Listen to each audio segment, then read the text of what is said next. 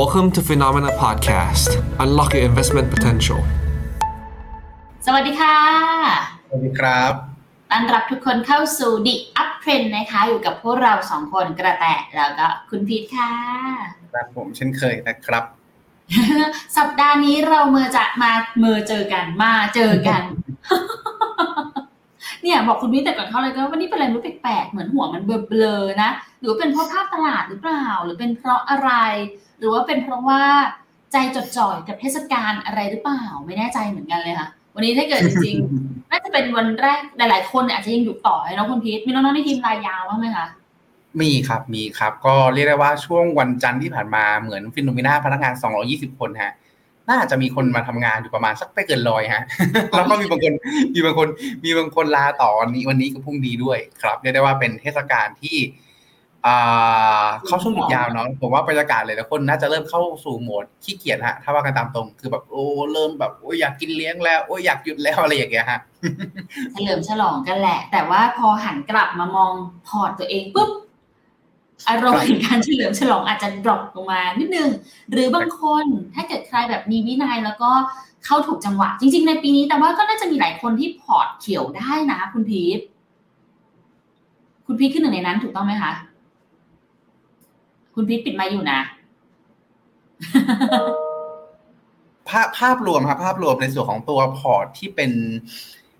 DCA เป็น DCA ที่เป็นพอร์ตใหญ่สุดในพอร์ตเกษียณนะฮะต้องบอกว่าอยู่ในจุดที่ยังเขียวอยู่เนาะแต่ว่ายังเขียวเนี่ยเป็นเพราะว่าไม่ใช่เพราะว่าเก่งเลยว่าอะไรนะสิ่งที่ผมย้ำเสมอก็คือเป็นเพราะว่าเราอยู่กับมันมานานเนาะพอเราอยู่กับมันมานานเนี่ยไอ้พวกช่วงก่อนหน้านี้เองเนี่ยก่อนที่มันจะเจอภาวะเลวร้ายเนี่ยมันมีช่วงที่ถูกก่อนหน้านี้แล้วก็ต้องบอกว่ามันเราได้โอกาส DCA ในช่วงของตัวโควิดด้วยมันก็เป็นช่วงเวลาที่ถูกฮะแต่ถามว่ามันเขียวทุกตัวมั้ยแน่นอนฮะมันไม่เขียวทุกตัวจีนติดลบเป็นเพื่อนกันครับอาร์คติดลบเป็นเพื่อนกันครับแต่จะมีพวกกองอย่างพวกกอง global เนาะก็อย่างส่วนพวกอย่างพวกตัว TQG เองอะไรเองลักษณะนี้ครับที่กลับมาเป็นบวกรวมไปถึงในส่วนของล่าสุดฮะอีกกลุ่มนึงที่เป็นบวกแล้วแบบเขียวเข้มๆฮะค่อนข้างดีใจก็คือในส่วนของตัวกลุ่ม Digital Currency ทั้งหลายครับอันนั้นน่ะเขียวเข้มๆเลยแต่ถ้าว่าก็ตามตรงฮะเป็นสัดส่วนน้อยผมเน้นผมพูดถึงว่าอันนั้นน่ะผมลงทุนเป็นทีมถูกหวยฮะคือซื้อแล้วถ้าสมมุติมันกลายเป็น0จริงๆช่างมันไม่เป็นไรแต่ถ้าสมมุติมันกลายเป็นแบบ10เท่า100เท่าเฮ้ยมันถูกหวยเพราะฉะนั้นเนี่ยฮะมันคือเลยทำให้ลักษณะที่ว่าถึงแม้ช่วงที่ผ่านมาบางเหรียญฮะหายไป 99.99999% แต่ขณะเดียวกันเนื่องจากว่าเรามีเนกความเสี่ยงไว้ละว่าไอ้ตรงเนี้ยมันคือตีมถูกหวยไม่เกิน 5% ถึง 10% ของพอร์ตมันก็อยู่ในจุดที่ลบก็ไม่เป็นไรเพราะสุดท้ายเราได้มีพอร์ตใหญ่กว่าเพราะฉะนั้นตรงนี้ฮะเลยย้ำอยู่เสมอว่าอยู่กับมันให้ยาวนานพอผลสุดท้ายมันจะค่อยออกดอกออกผลที่ผมยังบวกยังเขียวได้จังหวะเนี้ยไม่ใช่เพราะว่าเราเก่งหรือมนุษย์หรืออะไรแต่ผลสุดท้ายแล้วก็คืออยู่นานพอแล้วก็มินิชความเสี่ยงครับแต่เพิ่มอีกอันนึงแล้วกันการที่เราจะอยู่ได้นานพอแล้วก็มินิชความเสี่ยงได้ดีอ่ะมันน่าจะต้องตั้งต้นมาตั้งแต่จุดมุ่งหมายตอนแรกเลยค่ะของพอร์ตว่าพอร์ตเราอยากจะให้แบบออกมาเพื่อวัตถุประสงค์อะไรเพราะว่าถ้าสมมติแบบวัตถุประสงค์ไม่ชัดเจนพอหรือว่าแบบคือไม่แน่ใจทุกคนเคยได้ยินคุณไม่ได้ยินคำว่าสมาร์ทมั้ยวิธีการตั้งแบบต้องมีสมาร์ทจะยากกันกี่ตัวเนาะเราไปหาฟังกันด้วยกันนะคะมันจะเป็นกฎที่แบบใช้ทั่วไปนั่นแหละแต่คิดว่ามันใช่เลยเพราะว่าถ้าบางคนตั้งเป้าแบบลอยๆหรือแบบไม่ได้ชัดเจนมากพอค่ะระหว่างทางที่มันเจอมรสุมหรือเวลาที่พอร์ตมันปรับตัวลงไปอย่างเงี้ยใจมันจะเขวที่พูดได้เพราะเป็นมาแล้วแล้วยังเป็นอยู่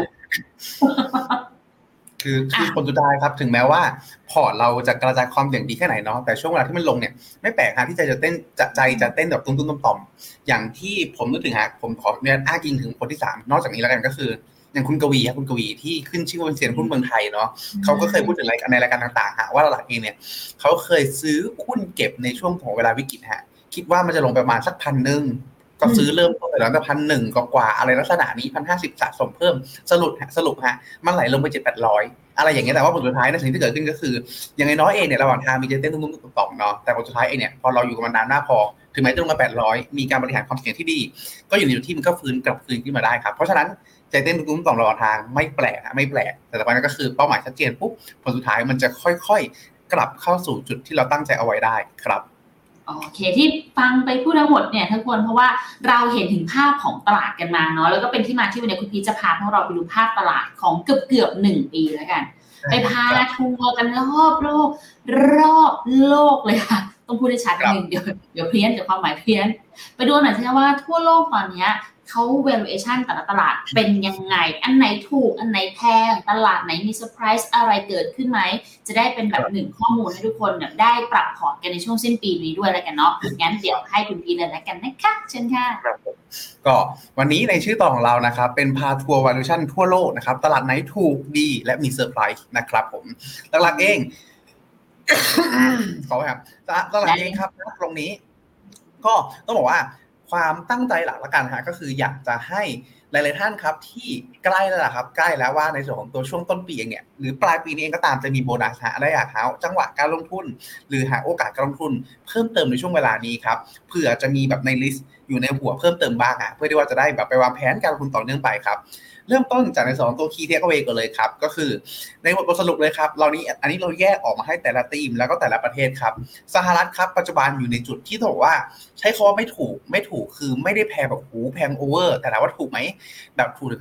ขั้นดิสเคาท์ไหมก็ไม่นะฮะซึ่งณตรงเนี้ยฮะผมจะไม่ได้พาไปดู valuation อย่างเดียว เพราะผลสุดท้ายแล้วสิ่งที่พูดถึงก็คือเขาบอกครับสิ่งที่ผมพูดถึงเสมอก็คือถ้าถูกอย่างเดียวแต่มันไม่ดีก็ไม่มีประโยชน์ฮะตรงเนี้ยเลยเอามาคู่กันระหว่างใน2ตัวความถูกแล้วก็ความดีความดีก็คือเรื่องของตัวการเติบโตฮะสหรัฐครับอยู่ในจุดที่ไม่ถูกเท่าไหร่เนาะแล้วก็การเติบโตอยู่ในจุดที่สูงฮะอยู่ในจุดที่สูงเนาะแต่หลักๆเองเนี่ยการเติบโตนำโดยส่วนของตัวกลุ่ม Nasdaq หรือกลุ่มเทคโนโลยีมากกว่าครับเพราะฉะนั้นเองนะตรงเนี้ยถ้ากลุ่มที่อาจจะมีโมเมนตัมที่แข็งแกร่งกว่าในช่วงเวลาเนี้ยน่าจะเป็นในสองตัวกลุ่มเทคโนโลยีมากกว่าครับในขณะเดียวกันนอกจากสหรัฐแล้วก็จะมีในสองตัวยุโรปฮะยุโรปที่ต้องบอกว่ายุโรปถูกนะถือว่าถูกเลยฮะโกรธแต่ว่าโกรธฮะโกรธไม่สูงการเติบโตไม่สูงครับแล้วก็ต้องบอกว่าแต่ว่าขณะเดียวกันมันมีข่าวดีเพิ่มเติมมากขึ้นในแง่ที่ว่าถึงแม้การเติบโตไม่สูงแต่มุมมองครับค่อยๆมีเชิงบวกมากขึ้นก็คือไอ้การเติบโตในอดีตที่ไม่สูงเนี่ยอาจจะคาดหวังแบบสัก 3% 4% อะไรประมาณนี้แต่ค่อยๆเริ่มเห็นสัญญาณการปรับประมาณการปรับคาดการณ์การเติบโตเนี่ยเพิ่มขึ้นเดิมทีอาจจะอยู่3อาจจะเพิ่มขึ้นเป็น 3.1 3.2 อะไรลักษณะนี้ก็คือ เริ่มมีโมเมนตัมดีๆมากขึ้นครับในขณะเดียวกันจีนฮะจีนเห็นคุณวีวินวิบรอถามมาด้วยเนาะก็คือจีนครับอยู่ในจุดที่ต้องบอกว่าโกรธเองหรือการเติบโตครับอยู่ในจุดที่สูงครับอยู่ในจุดที่สูงเนาะถูกไหมถูกนะถูกอีกถูกจะไม่รู้จะถูกยังไงครับแต่ผลสุดท้ายครับในส่วนของเรื่องตัว negative momentum หรือการปรับการคาดการณ์กำไรยังถูก revise down อย่างต่อเนื่องในภาพนี้ก็คือจะเป็นภาพที่สวนกับในส่วนของตัวฝั่งยุโรปครับที่ต้องบอกว่า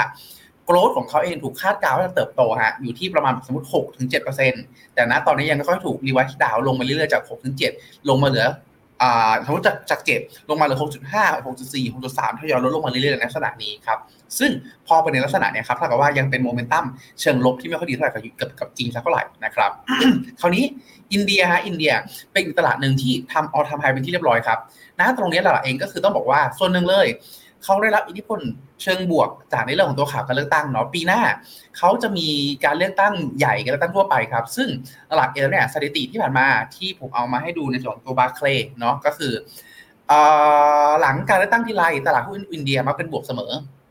ก่อนหน้านี้ตลาดหุ้นอินเดียปรับตัวลงเพราะเรื่องของตัวน้ำมันเองอะไรเองด้วยนั่นนี่นู่นครับแต่พอผลสุดท้ายเนี่ยตัวการเลือกตั้งที่มันชัดเจนเพิ่มเติมมากขึ้นว่าคุณนเรนทรา โมดียังมีโอกาสที่จะรับการเลือกตั้งสมัยหน้าฮะผลสุดท้ายก็ผลักดันให้ในส่วนของตัวตลาดหุ้นอินเดียทำออลไทม์ไฮได้และแน่นอนครับเป็นลักษณะนี้สิ่งที่เกิดขึ้นก็คืออินเดียแพงฮะสรุปแล้วก็เลยคือแพงฮะแพงแต่ผมใช้คำว่าอาจเหมาะสมเนาะเพราะผลสุดท้ายเนี่ยในคำว่าแพงในที่นี้ก็คือยังถูกคาดหวังว่าการเติบโตยังเติบโตได้สูงไม่พอฮะการเติบโตสูงไม่พอยังถูกปรับประมาณการเพิ่มขึ้นเรื่อยๆเช่นเดิมทีถูกคาดว่าเติบโต 7% ยังถูกปรับเพิ่มขึ้นเป็น 7.2 7.3 7.4 ไปเรื่อยๆฮะเพราะฉะนั้นตรงนี้ก็เหมือนกับว่าคนอาจจะมองว่าไม่แพงนะแต่แพงแล้วเป็นของดีก็ยินดีที่จะทยอยซื้อแพงมากขึ้นเรื่อยๆครับและอันนี้เป็นตัว supply ฮะเป็นตัว supply ครับก็คือในส่วนของรถตัวลาตินอเมริกาครับหรือลาแทมฮะตรงนี้อยู่ในจุดที่ถูกฮะแล้วก็มีความคล้ายกับญี่ปุ่นก็คือถูกเหมือนกันโตน้อยแต่โตนะแล้วก็อยู่ในจุดที่เห็นในส่วนของตัวคาดการกำไรเนี่ยปรับประมาณการเพิ่มขึ้นอย่างต่อเนื่องตรงนี้ฮะหลักๆมีเป็นธีมที่คล้ายๆกันเนาะแต่หลักๆเองก็คือในส่วนของตัวปัจจัยที่สนับสนุนเองแตกต่างกันอย่างญี่ปุ่นเนี่ยก็คือเรื่องของตัวเงินเฟ้อฮะที่ต้องบอกว่าตอนนี้หลายๆประเทศทั่วโลกกำลังแบบจุดพุฉลองกันอยู่เฮ้ยเงินเฟ้อลงแล้วเงินเฟ้อลงแล้วญี่ปุ่นตรงกันข้ามครับจุดพุฉลองกันเงินเฟ้อขึ้นแล้วเงินเฟ้อขึ้นแล้วฮะพอเป็นในลักษณะเนี้ยมันก็เลยเหมือนเป็นการเปลี่ยนแปลงเชิงโครงสร้างครับที่ญี่ปุ่นเองอยู่ในจุดที่กลับมาโตแล้ว แล้วก็น่าจะโตต่อจากตัวเงินเฟ้อที่เขาดีใจกันอยู่นะครับในขณะที่ละตินอเมริกาอยู่ในจุดที่ต้องบอกว่าเขาเองเป็นประเทศที่มีในส่วนของตัวอีคอมเมิร์ซเจ้าใหญ่ๆอยู่เนาะแล้วก็อีคอมเมิร์ซเนี่ยประกาศออกผลประกอบการมาดีกว่าคาดไม่พอหลายๆประเทศเองอยู่ในจุดที่นโยบายการเงินเนี่ยใช้นโยบายการเงินไม่ได้ตึงตัวเท่าหลายๆประเทศมาตั้งแต่ต้นปีฮะแล้วพอเป็นลักษณะเนี่ยการบริโภคมันก็เลยเติบโตได้ดีมากกว่าครับเพราะฉะนั้นเนี่ยลาตินอเมริกาก็เลยอยู่จุดที่ถ้าใครเป็นสายเล่นตามโมเมนตัมก็ถือว่าน่าสนใจเนาะเพราะว่าถูกโตน้อยนะแต่ว่าอยู่ในจุดที่ถูกปรับประมาณการเพิ่มขึ้นอย่างต่อเนื่องครับขณะที่ดาวเด่นของเราที่ฟิโนเมนาเราแนะนำมาตั้งแต่ช่วงต้นปีเนาะแล้วก็เทคโปรฟิตไป2รอบแล้วก็ตอนนี้ไหลลงมาอยู่ฮะไหลลงมาอยู่เนาะก็คือเวียดนามครับอยู่ในจุดที่ถูกครับโตสูงนะแต่ระดับเองเหมือนระยะสั้นเริ่มเสียโมเมนตัมคือเดิมทีถูกคาดการณ์ว่าจะโต7แล้วปรากฏว่าก็ยังโต7ถูกคาดการณ์ว่าโต7เรื่อยๆๆๆฮะปัจจุบันไอ้7เนี้ยเริ่มเห็นการนิ่งและเริ่มเห็นการนิ่งและเริ่มมีการปรับลดลงเล็กน้อยจาก7เหลือ 6.9 6.8 ในลักษณะนี้แต่ถามว่าถึงขั้นที่แบบน่าเป็นห่วงน่ากังวลจาก7เหลือติดกลายเป็นติดลบมั้ยหรือ7เหลือโตแค่1มั้ยยังไม่ใช่ฮะแค่เริ่มเสียโมเมนตัมเฉยๆตรงเนี้ยต้องติดตามต่อไปว่าสุดท้ายแล้วเนี่ยในส่วนของตัวเดี๋ยวที่คุณสีจิ้นผิงจะเดินทางมาเวียดนามตรงเนี้ยมันจะมีดีลอะไรดีๆเกิดขึ้นหรือเปล่าถ้ามีดีลอะไรดีๆเกิดขึ้นเชื่อว่าน่าจะเป็นอีกสัญญาณนึงที่มาคอนเฟิร์มหรือมาสนับสนุนในส่วนของตัวการเติบโตตรงนี้ก็เป็นได้แต่ในอื่นใดครับนอกจากตัวข่าวคุณสีจิ้นผิงแล้วมีข่าวนึงครับที่ผมแนะนำให้รออยู่ก็คือเรื่องของตัวกลตไม่ใช่กลตตลาดหลักทรัพย์ตลทตลาดหลักทรัพย์ของฝั่งเวียดนามครับในช่วงประมาณสักวันที่8ถึงวันที่10ประมาณเนี่ยฮะเขาจะมีการประกาศตัวเลขบัญชีของนักลงทุนรายย่อยประจำเดือนออกมาอีกครั้งตรงนี้ต้องติดตามว่าอย่างที่ผมพูดถึงก็คือก่อนหน้านี้มันมีข่าวแบบไม่ดีนะว่าบัญชีหายไปบัญชีถูกปิดไป 500,000 บัญชีถ้าผลสุดท้ายแล้วมันเป็นแค่วันทามอีเวนต์ครั้งเดียวแล้วจบเดือนนี้อยู่ในจุดที่ติดลบน้อยลงแบบกลับมาติดลบสักแสนเดียวหรือแบบสัก 50,000 หรือกลับมาเป็นบวกได้ผมเชื่อว่าโมเมนตัมดีๆจะกลับมาครับอันนี้แค่คีย์เทคเอาท์เวย์ฮะรอไป10 นาทีเรียบร้อยเดี๋ยวนะค้างกันด้วยก่อนคุณพีทถ้าเกิดสรุปด้วยคอนเซ็ปต์ว่าถูกและดีค่อยๆไล่ไปแล้วกันนะถ้าแต่สรุปผิดคุณพีทบอกนะสหรัฐคือเรียกว่าไม่ถูกแต่ยังคงน่าจะดีต่อส่วนยุโรปเนี่ยถือว่าถูกแล้วล่ะแต่ดีไม่เยอะเท่าไหร่แต่ก็เพิ่มคำว่าดีขึ้นมาให้เรื่อยๆส่วนจีนเนี่ยใช้ว่าถูกได้เลยล่ะแต่ว่ายังคงว่าใช้คำว่าดีน้อยลงแต่ดีน้อยลงเพราะว่ามันมีโมเมนตัมที่เป็นเนกาทีฟเข้ามาเพิ่มขึ้นเนาะส่วนอินเดียเนี่ยไม่ถูกแน่นอนแต่ว่าก็ยังคงไปต่อได้ก็คือยังดีอยู่นั่นแหละแต่ไม่ถูกนะส่วนลาแทมเนี่ยกับญี่ปุ่นถูกแล้วก็เริ่มจะดีขึ้นเรื่อยๆสุดท้ายเวียดนามถูกแล้วก็อาจจะคล้ายๆกับจีนนิดหน่อยเพราะว่าระยะสั้นเริ่มเสียโมเมนตัมได้บ้างแต่ว่าก็ยังอยู่ในระดับที่โอเคอย่างนั้นถูกต้องไหมคะใช่ครับผมถูกต้องเลยฮะถ้าตรงนี้ผมนึกถึงถ้ากับอินเดียเราเปรียบเสมือนเป็นแบบของพรีเมียมละกันคือระหว่างที่สมมุติฮะเรากินซูชิเราเต็มใจที่จะจ่ายในส่วนของตัวซูชิพรีเมียมเนาะโอมากาเสะหรืออะไรก็ตามคือของแพงแต่มีคุณภาพอะไรลักษณะนั้นครับในขณะที่ตัวสหรัฐเองก็อยู่ในจุดที่ไม่ถึงขั้นโอมากาเสะเนาะเพราะว่าหลักๆเองก็คืออยู่ในจุดที่เติบโตอย่างดีแหละแต่ก็ไม่ได้แพงมากขนาดนั้นลักษณะนี้ครับให้เห็นภาพเพิ่มเติมละกันโอเคงั้นเดี๋ยวเรามากรุ๊ปปิ้งกันละกันให้เห็นเป็นภาพของ EM กับ DM จะได้เห็นภาพชัดเพราะบางคนลงพอร์ตแบบเป็น EM กับ DM เลยเนาะถ้าพูดกันเป็นยังไงบ้างเชิญคุณพีทครับก็อันนี้ครับหลักๆเองเนาะก็จะเป็นในส่วนของตัวเค้าเรียกเป็น Box and Whisker ครับอันนี้หลายๆท่านถ้าคุ้นเคยก็ถือว่าโอเคไปแต่ถ้าไม่คุ้นเคยครับขออนุญาตอธิบายเพิ่มเติมละกันเนาะในส่วนของตัวสีเหลืองๆนะตรงนี้ครับก็คือในส่วนของตัวค่าปกติที่มันจะวิ่งอยู่ประมาณนี้ฮะถ้าอยู่ในกรอบเหลืองเรียกได้ว่าไม่ถูกไม่แพงเนาะอยู่ในจุดที่ไม่ถูกไม่แพงนะครับถ้าอยู่ในจุดของตัวสีเทาๆครับสีเทาตรงกลางนะตรงนี้มันคือในส่วนของตัวค่าเฉลี่ยเพราะฉะนั้นตัวเนี้ยมันจะเป็นตัวที่บอกว่าเอ้ยมันถูกหรือแพงมากน้อยแค่ไหนนะครับกากบาทอยู่ในจุดที่เป็นจุดปัจจุบันครับถ้ามันยิ่งอยู่สูงคือมันแพงมากขึ้นเนาะในส่วนของตัวขีดดำนะตรงนี้มันคือเปอร์เซ็นต์ไทยที่95แล้วก็5มันก็คือภาวะที่ตลาดส่วนใหญ่จะวิ่งกันอยู่ในกรอบนี้นะครับเพราะฉะนั้นถ้าเมื่อไหร่ก็ตามครับเราเห็นตัว xx เนี่ยมันอยู่เหนือหรือมันอยู่เหนือหรือต่ำกว่าในส่วนของตัวแถบดำๆนะตรงนี้นะฮะอยู่ในจุดที่ต้องบอกว่ามันจะแพงมากๆหรือถูกมากๆเนาะถ้าเกิดอยู่ในจุดที่มันต่ำกว่าเหลือเล็กน้อยแต่ยังไม่หลุดตรงนี้ก็อยู่ในจุดที่ถือว่าถูกแหละแต่ยังไม่ได้ถูกมากขนาดนั้นนะครับหรือกลับกันนะฮะถ้ามันอยู่ในจุดที่ เกินกรอบเหลืองขึ้นมาแต่ยังไม่ได้เกินไอ้ตรงเนี้ยก็ในจุดที่อยู่ในจุดที่แพงนะแต่ก็ยังไม่ได้แพงมากขนาดนั้นก็อาจจะไปต่อได้นะครับอันนี้พูดได้เห็นภาพเนาะคราวนี้เราก็เลยกรุ๊ปมันออกมาก่อนครับว่าเราเองในส่วนของตัว EM นะณปัจจุบันเองเนื่องจากว่าเราถูกEM เนี่ยมันถูกกดดันครับด้วยหลายปัจจัยฮะก็เลยอยู่ในจุดที่ถ้าเรากรุ๊ปกันเป็น EM เนี่ยถือที่ว่าค่อนข้างถูกฮะเช่น MSCI China ครับ 8.9 เท่านั่นเองฮะ PE CSI 300ครับ 10.2 เท่าครับฮังเซ็งครับ 7.6 เท่าเวียดนามเป็นฟอนเทียฮะในที่นี้ก็ขออนุญาตเป็น EM แบบไกลๆนิดนึงแล้วกันเนาะก็อยู่ที่มาสัก 9.2 เท่าเวียดนาม30ครับอยู่ที่ 8.1 เท่าแล้วก็ MSCI ลาตินอเมริกาครับ 8.8 เท่าเลยได้ว่าเลขหลักเดียวเกือบทั้งหมดเลยฮะอยู่ในจุดที่เราดูเลขฮะถ้าเกิดดูกับเจ้าอื่นอย่าง All Country ก็คือหุ้นทั่วโลกครับ16เท่าถือว่าในส่วนของตัวหุ้น EM อยู่จุดที่ถือว่าค่อนข้างถูกนะครับในขณะที่ Developed Market ครับก็จะมี2ตัวฝั่งสหรัฐถ้าเราดูในเชิงของตัวvaluation เป็นตัวเลขตรงๆครับตอนนี้กลายเป็นว่าหุ้นขนาดใหญ่ครับอย่าง S&P 500 PE 19 เท่าฮะถือว่าแพงนะเมื่อเทียบกับในส่วนของตัวอดีตของเขาเพราะอดีตจะเห็นได้ว่าสีเหลืองมันอยู่ต่ำกว่านี้นะฮะในขณะที่Russell 2000 ครับเป็นหุ้นขนาดกลางขนาดเล็กมี PE 22 เท่าฮะตัวเลขสูงกว่า S&P 500 นะก็แพงกว่า S&P 500 ครับแต่ถามว่าแพงไหมเมื่อเทียบกับตัวเองในอดีตตัวRussell 2000เคยซื้อขายกันอยู่ที่ระดับประมาณสัก22ถึง26ฮะเพราะฉะนั้นตอนนี้ถ้าเทียบกันตรงๆกับ S&P 500เหมือนจะดูแพงกว่าแต่ถ้าเทียบกับอดีตฮะอยู่ในจุดที่ถือว่าค่อนข้างถูกครับเพราะฉะนั้นถ้าใครที่เป็นสายแบบชอบของแบบถูกเมื่อเทียบกับตัวเองในอดีตแล้วมีโกรธได้เยอะหุ้นขนาดกลางขนาดเล็กและไม่กลัว recession ฮะก็ตัวเราที่สัมพันธ์ก็มีความน่าสนใจในขณะที่ Nasdaq 100ครับหุ้นเทคขนาดใหญ่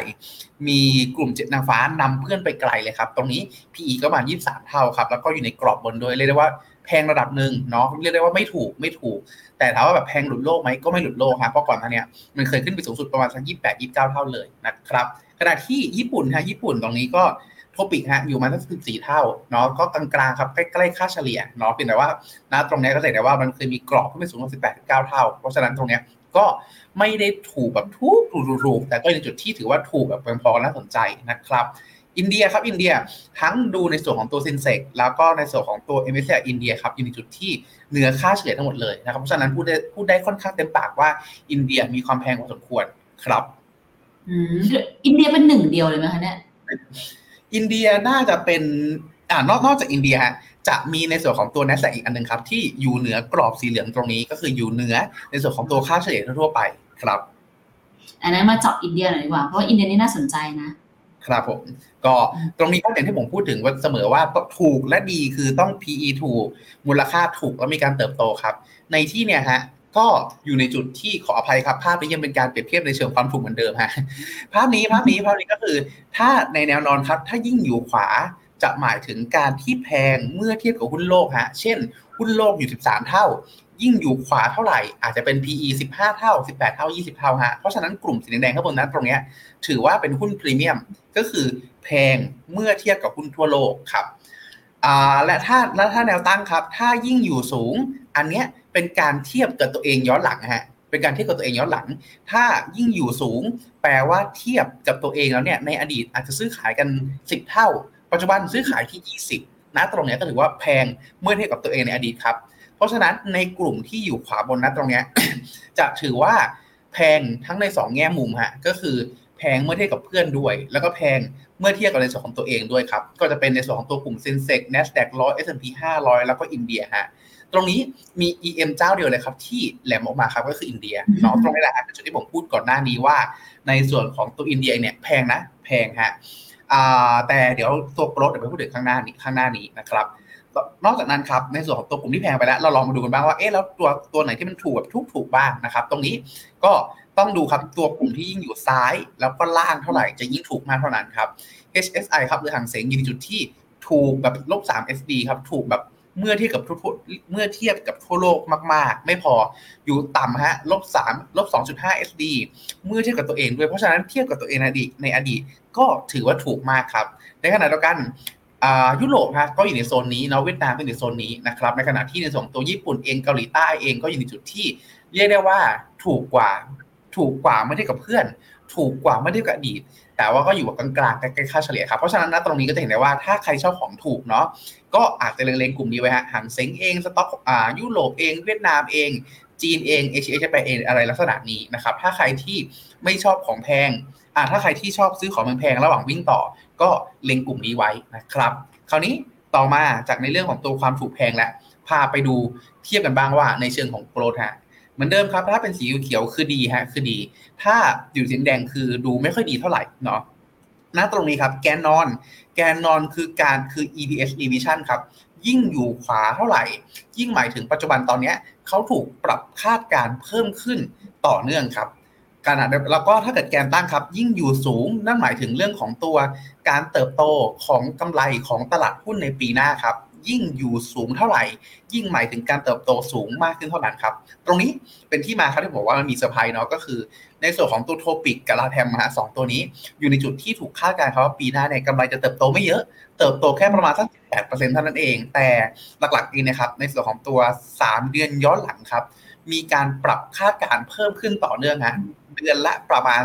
0.5 ถึงประมาณสัก 1.1% ก็เรียกได้ว่าเป็นโมเมนตัมที่น่าสนใจครับขณะเดียวกันอินเดียฮะเป็นเจ้าหนึ่งที่เติบโตน่าสนใจนะเติบโตถูกคาดการณ์ว่าจะเติบโตประมาณสัก 10-78% แล้วก็3เดือนย้อนหลังยังมีการปรับคาดการณ์เพิ่มขึ้นอย่างต่อเนื่องเดือนละมาละ 0.2-0.3% เรียกได้ว่าโมเมนตัมยังไม่แผ่วครับในขณะที่ Nasdaq 100 ฮะถูกคาดการณ์จะเติบโต 20% เลยแล้วก็ยังมีการคาดการณ์ว่าจะเติบโตมีการปรับคาดการณ์เพิ่มขึ้นนะตรงเนี้ยเดือนละประมาณสัก 0.4% ประมาณนี้ฮะเพราะฉะนั้นกลุ่มนี้ถ้าใครที่ไม่ซีเรียสเรื่องความแพงอยากได้หุ้นโมเมนตัมดีๆการคาดการณ์กำไรเพิ่มขึ้นอย่างต่อเนื่องคิดว่าปีหน้าจะโตต่อต้องเล่นกลุ่มนี้ฮะแต่ต้องเข้าใจว่ามันแพงในระดับนึงนะแต่ในขณะเดียวกัน ถ้ามองว่าไม่ชอบของแพงสักเท่าไหร่แต่อยากได้ใน2ตัวหุ้นที่ถูกลงมาหน่อยก็อาจจะเป็นกลุ่มทางซ้ายนี้แทนครับก็อาจจะลองไปดูฮะว่าเราชอบความถูกในลักษณะไหนเนาะอย่างเวียดนามเองนะฮะอยู่จุดที่ต้องบอกว่าเฉลี่ย3เดือนย้อนหลังเนาะเขาถูกปรับคาดการณ์ลงประมาณสักเดือนละ 2.7% ครับแต่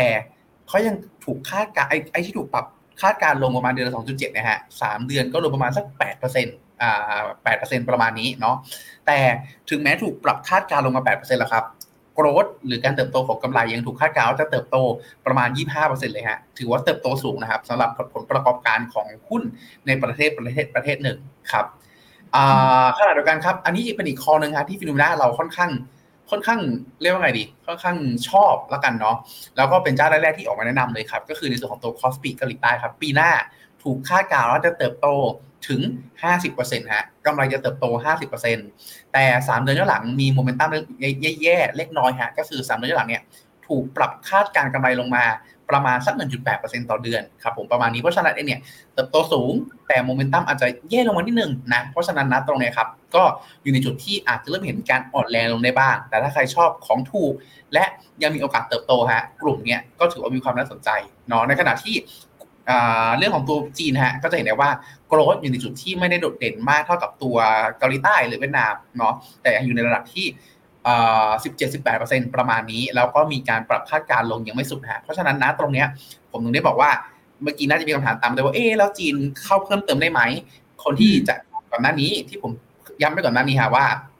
ถ้าใครมีอยู่แล้วจะเข้าผมเลยให้เข้ามาเลยก็ได้ก่อนหน้านี้เพราะผลสุดท้ายเนี่ยที่บอกก็คือ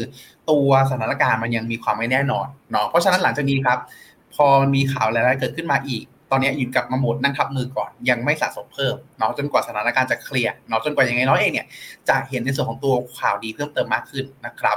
ที่อันนี้แหละครับคือสำคัญที่ผมเลยบอกว่าการมีเงินสดการมีแผนเอาไว้มันจะค่อนข้างสบายใจมากกว่าเนาะหลังจากนี้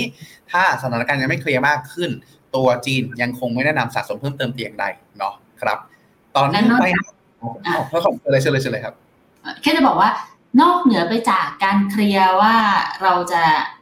ลงทุนแบบไหนแล้วค่ะจากตารางเมื่อกี้ที่คุณพีทขึ้นมาแต่ยังชอบเลยนะเพราะมันเป็นเหมือนกันแบ่งด้วยนะว่าสไตล์ของนักลงทุนแต่ละคนจะเลือกแบบไหนเพราะบางคนอาจจะเลือกแบบของที่แพงนิดหน่อยก็ได้แต่ว่า valuation อีกด้านนึงอะค่ะ valuation อาจจะถูก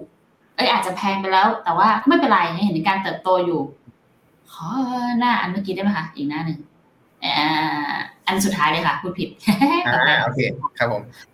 บางคนอาจจะแบบชอบที่แบบโอเคลงทุนแล้วแบบสบายใจขอแบบเห็นเขียวเห็นเติบโตได้อยู่ซื้อไปแล้วยังขึ้นต่อขึ้นไม่ต้องน้อยไม่ต้องเยอะก็ได้ขอน้อยๆแต่ขอให้ขึ้นก็อาจจะไปอยู่แบบฝั่งขวาสุดก็ได้แต่ถ้าเกิดใครที่แบบชอบแบบเป็นสายแบบ อยากจะสวนหรือว่าแบบจะรู้สึกว่าฉันอยากได้ของที่ถูกจริงก็มามองทางด้านซ้ายมืออย่างที่บอกค่ะสถานการณ์มันต้องเคลียร์แล้วทำให้เราเห็นภาพของการลงทุนชัดแล้วเราค่อยมาเคลียร์กับตัวเองว่าเราอยากได้อะไรเราค่อยลงทุนไปนะมันถึงจะเห็นผลจริงๆแล้วก็อย่าลืมกลับไปเรื่องของการกระจายความเสี่ยงที่คุณพีทบอกด้วยเนาะประมาณนี้ครับอันนี้เป็นตารางพิเศษที่ผมทำเอาไว้แล้วผมไม่ได้ตั้งใจจะโชว์ตอนแรกฮะแต่วันเนี้ยเมื่อกี้พอแบบเห็น2หน้าแล้วมันยังไม่เชื่อมระหว่างการความถูกแพงกับในส่วนของเรื่องของตัวโกลด์เนาะก็เลยแบบเอามาโชว์อีกรอบนึงแล้วกันนะครับนะตรงนี้ฮะมันเป็นในส่วนของตัวแนวล่างครับ แนวล่างคือในเรื่องของตัวความถูกแพงครับถ้ายิ่งอยู่ทางซ้ายมากเท่าไหร่หมายถึงความถูกไม่ได้กับทั่วโลกนะครับถ้ายิ่งอยู่ทางขวาแปลว่าแพงไม่ได้กับทั่วโลกนะครับในขณะที่ในส่วนของตัวแนวตั้งครับยิ่งอยู่สูงคือมีโมเมนตัมเรื่องของตัวการปรับคาดการกำไรหรือมุมมองที่ดีมากขึ้นเรื่อยๆนะครับถ้ายิ่งอยู่ต่ำหมายถึงตัวโมเมนตัมหรือมุมมองที่ค่อยๆแย่ลงนะครับนะตรงนี้ถ้าเป็นในส่วนของตัวในเชิงอุดมคติเลยในอุดมคติเลยเนาะหลักเองนะตรงนี้ครับต้องบอกว่ากลุ่มที่อยู่ขวาซ้ายบนตรงนี้จะเป็นกลุ่มที่น่าสนใจมากกว่านะครับตรงนี้ก็จะเห็นได้ว่ามันอยู่ในเป็นตัวของตัว MSCI EM เนาะก็คือถูกแล้วก็ในส่วนของตัวคาดการกำไรก็ยังมีถูกคาดการปรับเพิ่มอย่างต่อเนื่อง3 เดือนละโทษครับผมอันนี้แค่1 เดือนล่าสุดครับขออภัยแค่1 เดือนล่าสุดนะครับในขณะที่โอปิกฮะญี่ปุ่นก็อยู่จุดที่ถูกเนาะแล้วก็เดือนล่าสุดยังถูกปรับคาดการณ์ขึ้นด้วยนะครับในขณะที่ MSCI China ครับตรงนี้จะเห็นได้ว่าเดือนล่าสุดครับมีการปรับคาดการณ์กำไรเพิ่มขึ้นแล้วฮะตรงนี้เป็นสัญญาณบวกเล็กๆเนาะว่าอย่างน้อยเองเนี่ยถ้าเราไปดูภาพก่อนหน้านี้ฮะก็คือ MSCI China 3 เดือนย้อนหลังยังถูกปรับคาดการณ์ลบต่อเนาะแต่จะเห็นได้ว่าพอ1เดือนที่ผ่านมาเริ่มมีการปรับคาดการณ์เพิ่มขึ้นเล็กน้อยฮะตรงนี้นั่นหมายถึงเรื่องของตัวมุมมองที่มันอาจจะ price in ข่าวร้ายไปจนกระทั่งมากๆแล้วก็ได้แล้วผลสุดท้ายเนี่ยผลประกอบการประกาศออกมาแล้วเริ่มดีกว่าคาดนะพอเริ่มดีกว่าคาดก็เลยมีการปรับตรงนี้เพิ่มขึ้นเล็กน้อยครับเพราะฉะนั้นถ้าเป็นลักษณะเนี้ยเลยบอกว่าจีนเองเนี่ยอยู่จุดที่จับตาเฉยพอแต่ละเองถือว่ามีความเป็นไปได้มีโอกาสที่มันจะ bottom out ได้ในเร็วๆนี้เนาะถ้าเป็นในลักษณะนี้นะครับเพราะฉะนั้นนะถ้าชอบถูกแล้วโมเมนตัมเรื่องการปรับประมาณการกำไรกำลังมา EM ครับโทปิกครับแล้วก็ในส่วนของตัว Asia Japan ครับอยู่จุดที่น่าสนใจแต่ถ้าใครยังแหย่งจะจีนอยู่ตรงเนี้ย EM เอง Asia Japan เองจะมีจีนอยู่เยอะก็อาจจะเล็งไปที่ญี่ปุ่นก็ได้นะครับแต่ถ้าใครอยู่ในจุดที่ต้องบอกว่าอยู่ฝั่งขวามือนี่ฮะจะเห็นได้ว่าถ้าชอบของแพงแต่ยังไปได้ต่อครับก็ยังเป็นกลุ่มเดิมครับก็คือ S&P 500 อินเดียNasdaq 100เนาะคือเรียกได้ว่าแพงกว่าเพื่อนแต่คาดการกำไรครับยังเติบโตในช่วงเดือนล่าสุดครับเพราะฉะนั้นเลือกค่ายให้ถูกให้เหมาะกับตัวเองชอบอย่างที่คุณกระแตพูดครับชอบของแพงเนาะขอให้มันเขียวๆไปเรื่อยๆอาจจะไม่ต้องโตอะไรเยอะมากแต่ขอโมเมนตัมมันต่อไปเรื่อยๆอินเดียอเมริกาตอบโจทย์ถ้าชอบของถูกแล้วเริ่มกลับมาดูดีน่าสนใจเพิ่มเติมมากขึ้นจังหวะนี้ก็อาจจะเป็นในส่วนของตัวโทปิกฝั่งญี่ปุ่นครับนั่นแหละค่ะทุกคนน่าจะประมาณนี้เอาเป็นว่านี่คือสิ่งที่คุณพีทไปค้นหามาให้นะแล้วก็โอเคน่าจะทำให้ทุกคนเห็นภาพมากขึ้นว่าโอกาสทางการลงทุนนะคะในช่วงสิ้นปีนี้ยังมีอยู่เผื่อใครอยากจะปรับพอร์ตในช่วงที่ผ่านมาเนาะแต่จริงๆนะช่วงนี้เนี่ยมีคนถามจีนมาเยอะจริงๆเดี๋ยวไงมาตอบเพิ่มเติมกันเนาะมาถึงช่วงเวลาตอบคำถามแล้วคุณพี่พร้อมไหมพร้อมครับโอเคของคุณกุ๊กไก่น่ารักมากเนี่ยบอกว่าสวีดัตภาพนี้ผมก็มีแนวแล้วนะครับช่วงนี้ทีมทำหน้าปกเราค่อนข้างยุ่งฮะเพราะกันตามตรงช่วงสิ้นปีงานเยอะทุกคนและอย่างหน้าพวกเราสองคนแบบอาจจะแบบดูสวยหล่อเกินไปไงเวลาไปทำเล่นๆผมไม่ลงนั่นแหละค่ะเอาว่าคำถามจริงๆแล้วบอกว่าต้องได้สิทธิเจ้าแห่งคอยผมนิดเดียวฮะอย่างที่บอกครับผมเน้นในธีมของตัวซื้อหวยฮะในธีมซื้อหวยเนาะถ้ามันถูกสมมุติเราลงวันเนี้ยไป 5% ของพอร์ตที่มูลค่าสมมุติ5,000 บาทแล้วผ่านไปปีหน้ามันกลายเป็น 50,000 ทุกคนแฮปปี้แต่ถ้าเกิดสมมุติฮะจาก 5,000 บาทมันกลายเป็น0ก็ไม่เจ็บพอหลักเท่านั้นเองเพราะฉะนั้นไม่ถึงขั้นเรียกว่าเป็นเสียได้ครับเป็นเสียในความคิดของทุกคนได้ค่ะแต่ว่าในความเป็นจริงพวกเราก็ยังคงต้องลงทุนกันอยู่เหมือนกันค่ะไปค่ะคุณวินวิทย์มาแล้วค่ะ KTHS ค่ะขอมุมมองจะฟื้นไหมคะแล้วให้ทำไงเอาเป็นกองๆไปเลยกันนะเอา KTHS ก่อนค่ะ KTHS ระยะสั้นยังไม่ฟื้นครับแล้วถ้าทำไมมันไม่มีโอเค KTHS ขออนุญาตดูตัวนี้ก่อน FTA Share ในส่วนของตัวฝั่งหุ้นจีนครับอย่างที่ผมพูดถึงเลยก็คือณตอนนี้ฮะทุกเทรนด์ไลน์ทุกแนวโน้มเอาไม่อยู่นะฮะแล้วพอเอาไม่อยู่นะตรงเนี้ยครับในส่วนของตัวโลต่อมามันจะอยู่ที่ประมาณสัก 3,000 ถ้วนนะครับ 3,000 ถ้วนเลยทีเดียวเรียกได้ว่ายังมีดาวไซด์อีกระดับหนึ่งฮะลาลาเอนะตรงนี้อย่างที่ผมพูดถึงตอนต้นเนาะว่าลาลาของหน้าตอนนี้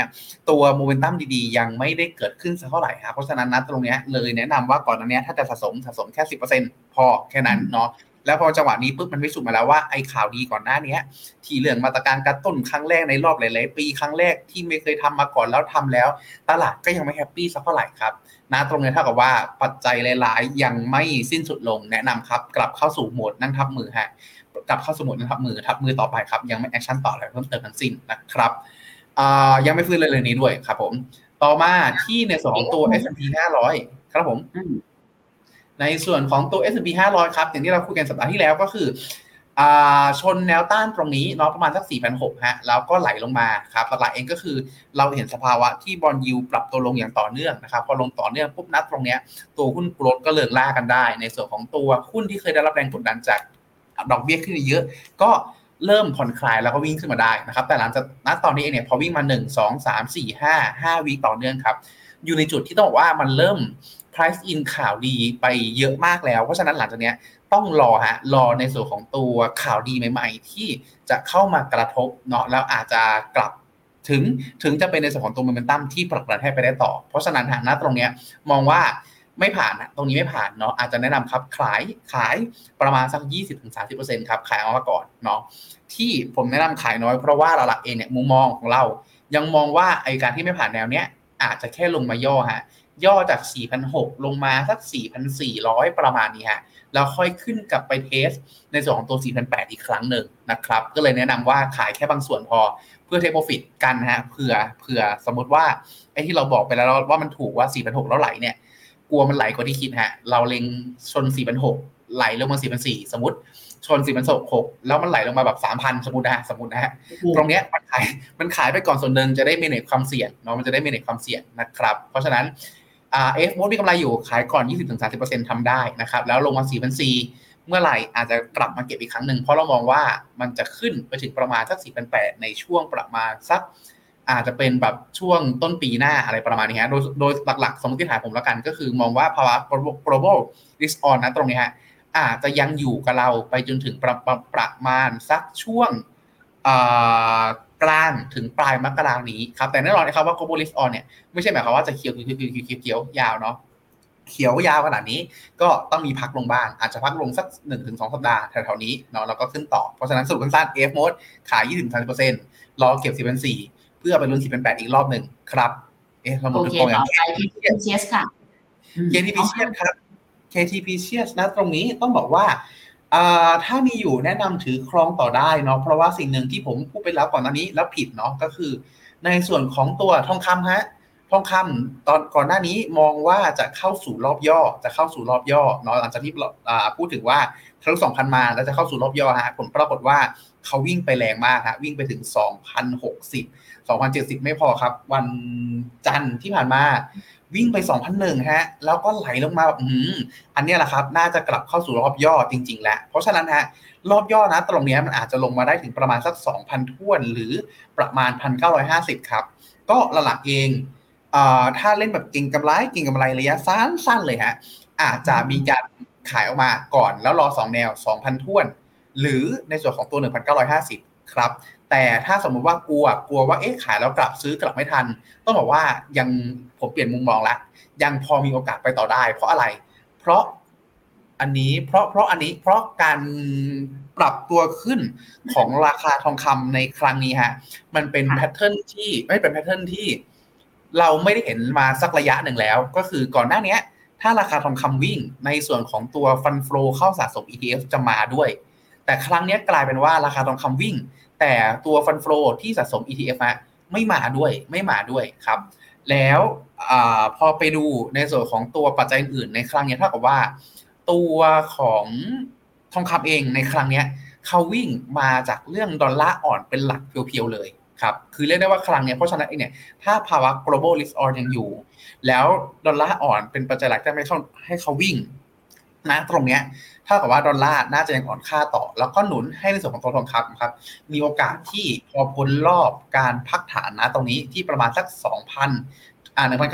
ถึง 2,000 มีโอกาสครับที่จะขึ้นมาทดสอบในส่วนของตัวมา 2,001 ได้อีกครั้งหนึ่งครับโดยสรุป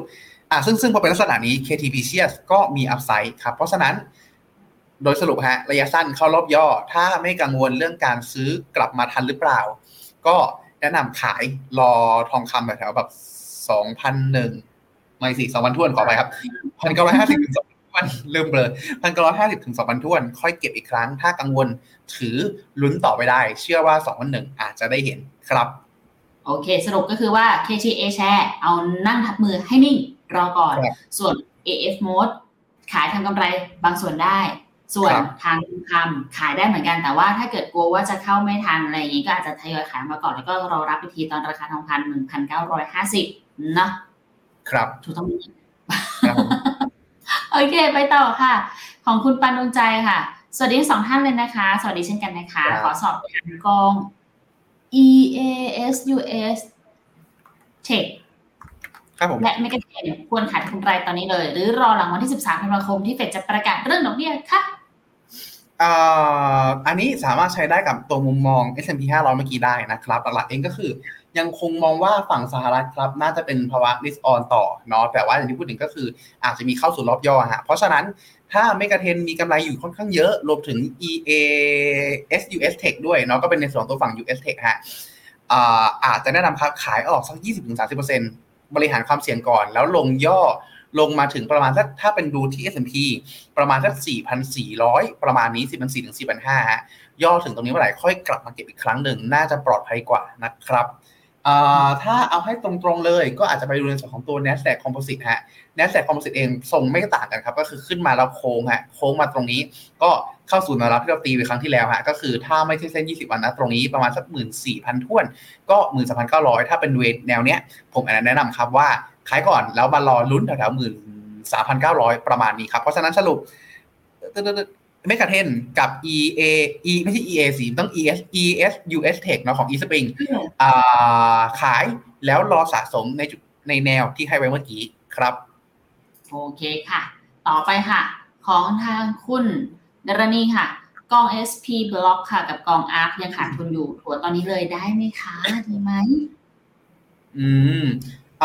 ถ้าจะถัวนะจังหวะนี้อาจจะแนะนำเป็นตัว ARK มากกว่าเนาะจะเห็นได้ว่า ASP Digiblock ครั้งเนี้ยฮะขออนุญาตดูเป็น DAP ละกันเนาะก็เรียกได้ว่าวิ่งขึ้นมาเร็วและแรงมากนะครับเรา Tactical Call กันวันนี้แล้วปัจจุบันฮะเรียกได้ว่าพุ่งขึ้นมาจากภาวะ Cover Risk On นะตรงนี้นะครับเพราะฉะนั้นเนี่ยตัว DAP Momentum มันแบบเรียกได้ว่ามันดูมีความ overbought ฮะจะเห็นได้ว่ากราฟ Day เนี่ยมันพุ่งขึ้นมาแรงลักษณะนี้เนาะพอแรงลักษณะนี้ปุ๊บเนี่ยสิ่งที่เกิดขึ้นก็คือมันควรจะมีจังหวะพักซึ่งคำว่าพักเนี่ยมันหมายถึงว่าอาจจะแค่ออกข้างๆก็ได้หรืออาจจะลงมาแถวๆนี้ก็ได้นะครับเพราะฉะนั้นเองเนี่ยถ้าดูในเชิงโมเมนตัมและตัวแดปมันแรงเกินไปยังไม่ค่อยแนะนำสะสมเพิ่มนะฮะแต่ถามว่าหลักๆเองเรามองว่าแดปไปได้ไกลถึงไหนครั้งเนี้ยเรามองแดปไปได้ไกลประมาณนี้เนาะก็คือปัจจุบัน8ถ้วนไปได้ถึงประมาณสัก 9.16 ก็อีกประมาณสัก10กว่าเปอร์เซ็นต์ได้นะครับก็สัก 10-12% ได้ถ้ามีน่าจะชื่นใจมากขึ้นที่แนะนำเก็บ ARK เพิ่มเติมฮะเป็นเพราะว่าหลักเองเนี่ยในส่วนของตัว DAP เองเนี่ยเขาได้ sentiment ในเชิงบวกจากเรื่องของตัวดอลลาร์อ่อนแล้วก็ global risk อ่อนเนาะแต่หลักเองเนี่ย DAP เขาจะมีความที่ผูกกับโลกของ digital currency มากกว่าฮะมันมีความเสี่ยงสูงกว่าเนาะในขณะที่ ARK เองว่ากันตามตรงฮะเขาก็อยู่ที่ความเสี่ยงสูงเหมือนกันเนาะแต่เขายังมีความผูกกับในส่วนตัววัฏจักรเศรษฐกิจหรือเศรษฐกิจแบบเรียลเซกเตอร์จริงๆมากกว่าเพราะเป็นลักษณะนี้สิ่งที่เกิดขึ้นก็คือทำให้ถ้าตราบใดก็ตามที่ตัวเลขของฝั่งสหรัฐยังประกาศออกมาแบบแข็งแกร่งได้ฮะ ARK มีความปลอดภัยมากกว่าฮะเพราะฉะนั้นนะตรงนี้ถ้าใครติดอยู่ฮะแล้วแนะนำครับว่าอาจจะสะสมไม้แรกเล็กๆได้ครับประมาณสัก 10% ประมาณนี้เนาะถ้าเลือกระหว่าง2กองนี้ ARK ดีกว่าแล้วเป็นไม้เล็กครับไม้เล็กพอเพราะว่าอะไรว่าผลสุดท้ายแล้วนะตรงนี้ตลาดคลายกังวลเรื่องเฟดเนาะแต่หลักๆเองเรื่อง recession ยังเป็นอะไรที่ต้องถกเถียงกันอยู่หลายๆเจ้ามองว่ามี recession แล้วแต่เราก็เห็นหลายๆเจ้าเองก็ยังมองเรื่อง recession อยู่นะครับเพราะฉะนั้นนะตรงนี้มาเล็กๆน่าจะปลอดภัยกว่าครับผมโอเคค่ะส่วนต่อไปของคุณมันดี้นะคะสวัสดีคุณมันดี้ทุกคนด้วยนะคะคุณแซมด้วยนะแล้วก็คำถามของคุณวิชพรค่ะถ ถามถึงว่าเราจะถั่วอะไรกันก่อนดีคะระหว่าง KFGG TMB Jinno TMB GQG แล้วก็ KUSA ติดลบทุกตัวคุณพีทผมโอเคครับผมนะตรงนี้ฮะอาจจะแนะนำถ้าเป็นทั้งหมดนะตรงนี้นะครับอาจจะแนะนำเป็นในส่วนของตัวกอง2กองหลักครับก็คือในส่วนของตัว KFGG กับในส่วนของตัว TMBGQG เนาะตัวหลักเองก็คือในส่วนของตัว TMBGQG นะครับต้องบอกว่าเนื่องจากว่าปีนี้เขาไม่ได้มีการถือครองในส่วนของตัวไม่ใช่ไม่ได้มีฮะมีแต่ไม่เท่ากับในส่วนของตัวดัชนี NASDAQ หรือ S&P 500 เนาะที่จะถือครองตัวจิตนางฟ้าค่อนข้างเยอะถามว่าทั้งปี GQG ขึ้นได้ไหมขึ้นได้ครับแต่พอเราดูระยะไกลกว่านั้นฮะผมปรากฏว่าเนื่องจากว่าเขาถือตัวเจ็ดนางฟ้าน้อยครับก็ยังติดลบอยู่เนาะเพราะฉะนั้นติดลบไม่แปลกฮะแต่ตลาดเองนะตอนนี้อยู่ในจุดที่แรงกดดันมันเริ่มหายไปแล้วก็คือเรื่องของดอกเบี้ยตลาดเองเริ่มเปลี่ยนแนวเล่นแล้วจากเดิมทีเล่นดอกเบี้ยตอนนี้เริ่มคลายกังวลเรื่องดอกเบี้ยแล้วเริ่มไปมองในเรื่องของตัวโกลด์แทนแล้วฮะเพราะฉะนั้นตัวเนี้ยอยู่ในจุดที่ตัว GQG น่าจะกลับฟื้นขึ้นมาได้เช่นเดียวกันกับในส่วนของตัว KFTG ครับที่เป็นโกรธแบบโกรธฮะโกรธจ๋าเลยแต่เป็นโกรธขนาดใหญ่ซะมากกว่านะครับเพราะฉะนั้นนะตรงเนี้ยเลยมองว่าถ้าจะสะสม2กองนี้ได้นะครับเป็นหลักก่อนและอาจจะสะสมมาอยู่ที่ประมาณสัก 10-20% ประมาณนี้ครับคือเลเวลความมั่นใจสูงกว่ากลุ่ม ARK เนาะก็คืออาจจะสะสมแบบ 20% ได้ครับถือว่ามีโอกาสช่วยให้ฟื้นกลับมาเป็นบวกได้ดีได้เร็วมากกว่ามั่นคงมากกว่าครับทำไมไม่เอา KUSA เข้าไปด้วยล่ะคุณพีทอย่างงั้นน่ะ KUSA ต้องบอกว่าจริงๆแล้วเป็นกองที่เราชอบเหมือนกันไม่ใช่เราไปเป็นกองที่ผมชอบเหมือนกันนะเป็นกองที่ผมชอบเหมือนกันแต่ว่าหลักเองเนี่ยเขาจะมีความแบบวิลลี่โกดจ๋ามากกว่าเมื่อเทียบกันกับตระกูลที่เขาให้มาถ้าผมเปรียบเทียบอ่ะGQG อยู่นี่KFGG อยู่ตรงนี้แล้วก็ในส่วนของตัว KUSA ตรงนี้แล้วก็ตระกูล ARK อันนี้คือเรียงโกดน้อยเป็นโกดมากนะฮะเพราะฉะนั้นณตรงเนี้ยช่วงเวลาเนี้ยผมเลยมองว่าอาจจะเป็นอะไรที่มันโกรธแล้วเป็นทางหุ้นใหญ่เป็นหลักมากกว่าส่วนพวกแบบโคตรจ๋าเนี่ยโมเมนตัมมันช่วงนี้มันดีแต่มันมีปัจจัยเสี่ยงอยู่เลยแนะนำกลุ่มที่มันชัวร์เป็นหลักก่อนมากกว่าครับสรุปว่าคือเป็น KFGG กับ TMB GQG เนาะอาจจะส่งประมาณ20ประมาณ 20% ของที่ตั้งใจไว้ได้ครับโอเคต่อไปค่ะของคุณซานถามถึงเรื่องดอลลาร์สหรัฐซื้อได้ยังคะแสดงว่าเป็นสายอยากให้ค่าเงินบาทอ่อนนะฮะหลักๆเองต้องบอกว่าตอนนี้ฮะอยู่ในจุดที่เงินบาทอ่อนดอลลาร์แข็งถ้าว่ากันตามตรงฮะมีโอกาสที่เขาจะเกิดขึ้นได้เนาะอันนี้ผมเรียนไหนๆก็เปิดกราฟแล้วอาจจะดูกราฟก่อนละกันในเชิงของกราฟวีคฮะอยู่ในจุดที่วัดใจว่าเขาจะกลับขึ้นมาเล่นกันบนกรอบอัพเทรนตรงนี้หรือเปล่านะครับเพราะฉะนั้นถ้าอิงตามนี้ครับอาจจะต้องรอดูในช่วงประมาณสักปิดสัปดาห์หน้านู้นเลยก็คือประมาณสักวันที่ 6 7 8 วันที่ 15ว่ากลับมาเล่นกรอบนี้ไหมถ้ากลับมาเล่นกรอบเนี้ยถึงมีความน่าสนใจเนาะแต่ถ้าเป็นผมจะยังไม่เล่นเพราะอะไรเพราะมันสุดท้ายแล้วยิ่งใกล้ช่วงปลายปีครับต่างชาติครับฝรั่งทั้งหลายเองกลับบ้านกลับช่องฮะฉลองคริสต์มาสกันแล้ววอลุ่มจะบางเป็นพิเศษช่วงเนี้ยผมเลยยังอาจจะแนะนำฮะถ้าจะเล่นจริงถ้าไม่เล่นเป็นกราฟเดย์หรือกราฟชั่วโมงไปเลยไม่แนะนำให้เล่นกราฟวีคครับเพราะว่าวอลุ่มจะเบาลงรอต้นปีดีกว่าเนาะคราวนี้พอดูกราฟวีคภาพใหญ่ไปแล้วลองดูกราฟเดย์ภาพย่อยลงมาบ้างก็อยู่ในจุดที่เหมือนพยายามจะกลับมาอ่อนค่าอีกครั้งหนึ่งเนาะมาเทสใน2ตัวเส้นค่าเฉลี่ย20วันฮะ1 2 3 4 5วันรวดครับไม่ผ่านสักทีขึ้นมาทะลุขึ้นมาในกรอบได้แล้วเหมือนจะไหลลงมาฮะเพราะฉะนั้นนะตรงเนี้ยทั้งกราฟเดย์และกราฟวีคยังไม่คอนเฟิร์มใดทั้งสิ้นเลยยังมองว่าในเชิงกราฟยังไม่น่าสนใจเนาะยังไม่น่าสนใจเพราะยังไม่ได้มีเบรกเอาท์ขึ้นอยู่ในนี้สำคัญนะครับคราวนี้กลับมาที่หน้าผมได้เลยฮะในส่วนของตัวปัจจัยพื้นฐานนะครับก็คือในส่วนของตัวปัจจัยพื้นฐานเองเนี่ยอยู่ในจุดที่ยังไม่ได้มีเขาเรียกว่าไงนะยังไม่ได้มีสาเหตุสำคัญอะไรที่เรามองว่าดอลลาร์จะแข็งในระยะสั้นนี้เนาะเพราะว่าหลักเองก็คือหนึ่งมองเรื่องภาวะ global response ฮะ response เนี่ยในครั้งเนี้ยมันมาพร้อมกับดอลลาร์อ่อนฮะพอเป็นลักษณะนี้ปุ๊บเองเนี่ยถ้าตลาดยังไม่เจอข่าวอะไรแบบมันผิดคาดจากจ๋าๆไอ้เนี่ยโอกาสที่ดอลลาร์จะแข็งแล้วดึงให้ใน2ตัวบาทกลับมาอ่อนก็อาจจะยังไม่ได้มีโอกาสมากสักเท่าไหร่ครับเพราะฉะนั้นเองโดยสรุปเนาะในเชิงกราฟยังไม่คอนเฟิร์มการกลับขึ้นไปเล่นกรอบบนเหมือนเดิมในเชิงปัจจัยพื้นฐานตัวระยะสั้นนะตรงนี้ก็อยู่ในจุดที่ยังไม่ค่อยมีอะไรสนับสนุนเท่าไหร่ครับเพราะฉะนั้นเองนะตรงเนี้ยเลยยังไม่ค่อยแนะนำครับสรุปสั้นๆ คือยังไม่แนะนำเพราะว่าเทรนทางฝั่งของเทคนิคแล้วก็ทางฝั่งของพื้นฐานมันยังไม่ได้แบบซิงค์คอนเนคกันได้ขนาดนั้นถูกไหมคะแล้วก็ยังไม่ได้มีปัจจัยสนับสนุนให้แบบบาทต้องอ่อนมากๆหรือดอลลาร์ต้องแข็งมากๆในช่วงเวลาอันใกล้นี้ครับผมเทรนไม่ชัดนั่นเองเดี๋ยวรอก่อนนะคะคุณแซมคุณอำนาจสวัสดีนะคะของคุณวิมวิทย์มีต่อหน่อยค่ะขอตราสารหนี้ค่ะซื้อไม้ใหญ่ได้หรือยังคะได้เลยครับช่วงเวลานี้นะฮะจำได้ว่าเรามีอัปเกรดไปก่อนหน้านี้ผมจะถ้าเกิดช่วงแบบเดือน7เดือน8ผมจะแนะนำว่าซื้อทีละ 20% อะไรประมาณนี้จนกระทั่งเดือนตุลาผมเริ่มปรับเพิ่มขึ้นแล้วถ้าใครไม่มีซื้อได้ 50% จังหวะนี้เหมือนเดิมฮะก็คือถ้าสมมุติเราลงทุนไป1,000,000แล้วติดลบอยู่หรือกลับมาเท่าทุนแล้วจังหวะนี้ 50% ของที่ตั้งใจไว้เข้าได้เลยครับไม้ใหญ่เข้าได้เลยฮะอันนี้หลายๆคนอาจจะสงสัยเอ๊ะ 50% นี่ใหญ่แล้วหรอถือว่าใหญ่นะเพราะสุดท้ายถ้าสมมุติฮะเราลงทุนไว้1,000,000เราซื้ออีก 50% ของที่ตั้งใจไว้มันคือ 500,000 มันเหลืออีก 500,000 นะตรงนี้ถ้าสมมุติฮะมันมีอะไรที่แบบแย่กว่าคาดหรือไม่เป็นตามคาดมันจะได้มีแคชเอาไว้ซื้อสะสมเสมอครับเพราะฉะนั้นนะตรงนี้ถือว่าไม้ค่อนข้างใหญ่ขึ้นมาแล้วเพราะฉะนั้นโดยสรุปฮะคุณวีวินวิปรอฮะไม้ใหญ่เข้าได้ครับจังหวะนี้ถือว่าเรียกได้ว่าขออันนี้อัปเดตเพิ่มเติมแล้วกันที่ฟังเฟดฟังแต่ FOMC แต่ละเจ้ามาพูดในช่วงที่ผ่านมาเนาะค่อนข้างพอนิทานเดียวกันฮะว่าปีนี้น่าจะไม่ขึ้นดอกเบี้ยแล้วเพราะฉะนั้นนะตรงนี้น่าจะค่อนข้างชัดเจนแล้วล่ะว่าปีนี้เฉพาะปีนี้นะตัวดอกเบี้ยไม่น่าจะขึ้นแล้วเพราะฉะนั้นไม้ใหญ่เป็นอะไรที่แอคชั่นได้แล้วครับคือเอาเป็นว่าถ้าใครยังมีไม่ครบ100ของตราสารหนี้ที่จะถือไว้ของปีนี้ก็คือเข้าได้เลยถูกไหมคะเข้าให้ครบ100เนาะครับผมโอเคของคุณพันธ์ค่ะถามถึงว่าเล่นรอบรอขายอาร์คดีไหมเล่นรอบรอขายอาร์คหมายถึงว่ามีอาร์คอยู่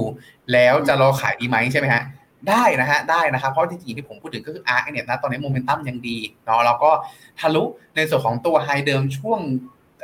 กรกฎาที่ผ่านมาด้วยแล้วตัวไฮเดิมช่วงกรกฎาเนี่ยฮะก็เป็นแนวที่มันไปตรงกับช่วงของไฮเดิมตัวปี2022ด้วยนะครับปัจจุบันขึ้นมาเทสแนวนี้ฮะก็คือแนวที่เป็นตัวรอบขาลงที่แบบเหมือนจะมีการเด้งในช่วงก่อนหน้าเนาะแล้วก็ไหลลงมาแล้วก็เทสตรงนี้ฮะเป็นอีกแนวนึงที่มีนัยยะเนาะเพราะฉะนั้นเองเนี่ยครับก็ใช้คำว่ารอลุ้นได้ถ้าถามว่าผมจะไปขายกำไรทางไปช่วงไหนโมเมนตัมตรงนี้ยังพอมีผมอาจจะเล็งเป้าแรกไปที่ประมาณสักขออนุญาตดูอัพไซด์price โอเคนี่ฮะก็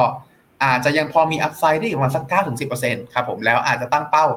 ขายบางส่วนออกมาทำกำไรบางส่วนแล้วค่อยว่ากันอีกครั้งในการซื้อสะสมครับซึ่ง 90% ฮะนะตรงเนี้ยจะเห็นได้ว่า RSI มันชันน้อยลงเรื่อยๆเนาะเพราะว่ามันขึ้นโอเวอร์บอทไปแล้ว ก็ทำให้ตลาดเองน่าจะต้องใช้เวลาในการขึ้นนะอาจจะไปจบพอดีแบบช่วงแบบต้นมกราสัก 4-5 มกราอะไรอย่างนั้นก็ได้ครับโดยสรุปคือทำได้ฮะทำได้ยังมีโมเมนตัมไปต่อแต่โมเมนตัมค่อยๆช้าลงน่าจะมีรอบให้เล่นได้อีกสักจังหวะนึงครับโอเคค่ะคำถามต่อไปค่ะคุณลูกไก่ถามถึงแนวโน้มของ TGH Digit กับ M Renew ค่ะจะเป็นยังไงต่อไปบ้างแล้วแนวโน้มน้ำมันกับเมกะเทรนจะต่อไหมครับไม่ขออนุญาตตอบเมกะเทรนก่อนไปต่อครับไปต่อแต่เข้ารอบย่อระยะสั้นที่ผมพูดถึงเมื่อกี้เนาะเพราะฉะนั้นถ้ามีอยู่เมกะเทรน AF Mode เมกาทั้งหลายขายเล็กๆน้อยๆ 20-30% ทางกำไรแล้วรอซื้อจุดที่ถูกกว่าอิงกับ S&P 500 ประมาณ 14,400 ประมาณนี้ครับน้ำมันขออนุญาตตอบตัวหลังมาหน้าแล้วกันเนาะcommodity ล่าสุดผมใช้คำว่าการประชุม OPEC Plus ประชุมเหมือนไม่ประชุมอ่ะมีข้อตกลงนะมีข้อตกลงแต่ใช้มีคำสร้อยตามมาได้ว่าเหมือนแบบไม่ได้บังคับที่จะต้องทำตามแบบ 100% คือให้ทำตามโดยสมัครใจซึ่งผมขออนุญาตย้อนกลับไปฮะในอดีตที่ผ่านมาเขาใช้คำว่าไม่มีคำว่าทำตามสมัครใจแล้วเนี่ยก็ยังไม่ค่อยทำตามเท่าไหร่เลยฮะยังมีหลายๆประเทศที่ผลิตเกินโควต้าค่อนข้างเยอะครับแล้วคราวนี้พอยิ่งบอกว่าเป็นการอยู่ดีๆก็ช็อตฮะเป็นการลดกำลังการผลิตโดยแบบสมัครใจนะตรงเนี้ยฮะมันยิ่งเป็นเหมือนการเป็นการปล่อยผีฮะก็คือก่อนหน้านี้บังคับฉันยังไม่ทำเลยแล้วตอนนี้บอกให้สมัครใจมีเหรอฉันจะทำอะไรอย่างเงี้ยก็เลยเป็นภาพที่เห็นเนี่ยก็คือในเรื่องของตัวราคาน้ำมันปรับตัวลงต่อเนื่องครับเพราะฉะนั้นตรงนี้ฮะถ้าน้ำมันยังคงไม่แนะนำนะครับยังคงไม่แนะนำทั้งในเชิงกราฟที่เห็นได้ว่าเหมือนจะทะลุแล้วก็ไม่ทะลุฮะแล้วก็แดง5วันรวดนะครับพอปัจจัยพื้นฐานก็ในเชิงของตัว supply OPEC ก็ประชุมเหมือนไม่ประชุมเนาะฝั่ง demand อยู่ในจุดที่กังวลเรื่องเศรษฐกิจชะลอเพราะฉะนั้นราคาน้ำมันก็ยังไม่มีปัจจัยสนับสนุนระยะสั้นเรียกได้ว่ากินกำไรยังไม่ได้สนใจเท่าไหร่ครับต่อมาในส่วนของคำถามต่อมาก็คือ M Renew ฮะ M Renew เกมรีนิวปัจจุบันเรียกได้ว่าอยู่ในจุดที่อย่างที่ผมพูดถึงก่อนหน้านี้นะครับไม่อยากให้ดูตัวนี้เท่าไหร่แต่ว่าI share clean energy I share clean energy นะครับจำโค้ดไม่ได้ Nasdaq clean energy อยู่นี่โอเคครับผมต้องบอกว่าที่ผมบอกว่าไม่อยากให้ดูการนี้เท่าไหร่เนี่ยเป็นเพราะว่าตัวMNew เองเนี่ยเขาไม่ได้เคลื่อนไหวตามนี้ 100% เนาะแต่เราเองก็คืออยู่ในจุดที่มีความอัพเพอร์ฟอร์มกว่าคือกราฟเขาจะลงเบากว่าแล้วก็อยู่ในจุดที่ขึ้นได้ค่อนข้างดีกว่านะครับซึ่งณตรงนี้อยู่ในจุดที่ต้องบอกว่าเขามีโมเมนตัมที่กลับมาดีเพิ่มเติมมากขึ้นครับเพราะฉะนั้น MNew เองไม่ได้มองว่าจะหยุดลงในจังหวะนี้เพราะว่าผลสุดท้ายแล้วสิ่งที่เกิดขึ้นก็คือตัวโครงการหลายๆโครงการที่ทำเกี่ยวกับเรื่องของตัวพลังงานทางเลือกอย่างพลังงานลมพลังงานแสงอาทิตย์อะไรลักษณะนี้ฮะเขาเจอปัญหาเรื่องของตัวเงินเฟ้อที่เกิดขึ้นก่อนหน้านี้ทำให้ในส่วนของตัวต้นทุนเทียบกับกำไรมันเริ่มไม่คุ้มค่าแล้วจังหวะเนี้ยมันอาจจะมีความหวังว่าผลสุดท้ายแล้วเนื่องจากว่ายุโรปที่เป็นกำลังหลักนะฮะเขาอยากจะผลักดันเรื่องของตัวพลังงานสะอาดให้ไปต่อได้ตอนนี้มันมีสิ่งที่เกิดขึ้นก็คือพยายามเจรจากันอยู่ไอ้ฝั่งก่อนหน้านี้ที่สมมุติฮะลงทุนไป 1,000 ล้านยูโรแล้วปรากฏว่าเริ่มมองไปข้างหน้าอาจจะไม่คุ้มนะถ้ารันไปต่อเขายิ่งขาดทุนมากขึ้นเขาปิดโครงการก็ได้ตรงนี้มันเลยเริ่มมีการเจรจากันแล้วว่าก่อนหน้านี้เราดีลกับคุณไว้ประมาณนี้แล้วอาจจะไม่คุ้มฉันขอปิดได้ไหมแต่ฝั่งรัฐบาลอยากให้เปิดต่ออยากให้ทำต่อเพราะอยากให้เป็นพลังงานสะอาดต่อเลยเริ่มมีการเจรจากันมากขึ้นแล้วว่าผลสุดท้ายแล้วรัฐบาลอาจจะจำเป็นต้องเข้ามาซับซิไดซ์หรือช่วยอุดหนุนในส่วนของตัวค่าไฟฟ้าเหล่านี้เพิ่มเติมมากขึ้นเพื่อให้พลังงานสะอาดเนี่ยมันสามารถรันต่อไปได้ถ้าเขาสามารถเจรจากันได้จริงๆจังๆอันนี้อาจจะเป็นข่าวดีเป็นการสำคัญที่ช่วยหนุนให้ในส่วนของตัวเอ็นนิวกลับมามีชีวิตชีวาอีกครั้งหนึ่งครับก็เลยเป็นสภาพนี้ฮะที่เริ่มมีการยกฐานขึ้นเล็กน้อยครับเพราะฉะนั้นโดยสรุปคือเขาโดนกดดันมาค่อนข้างเยอะก่อนหน้านี้เนาะเคยอัพเปอร์ฟอร์มมาแถวๆนี้ช่วงนี้กลับมาอันเดอร์เปอร์ฟอร์มแต่เริ่มมีแคตาลิสต์ดีเริ่มมีลุ้นดีๆให้อาจกลับขึ้นมาได้เพราะฉะนั้นโดยสรุปครับเอ็นนิวระยะยาวยังมองบวกเนาะระยะสั้นใกล้มีแคตาลิสต์ดีมาสนับสนุนครับส่วน TGHG ต้องบอกว่าหลักเองเนี่ย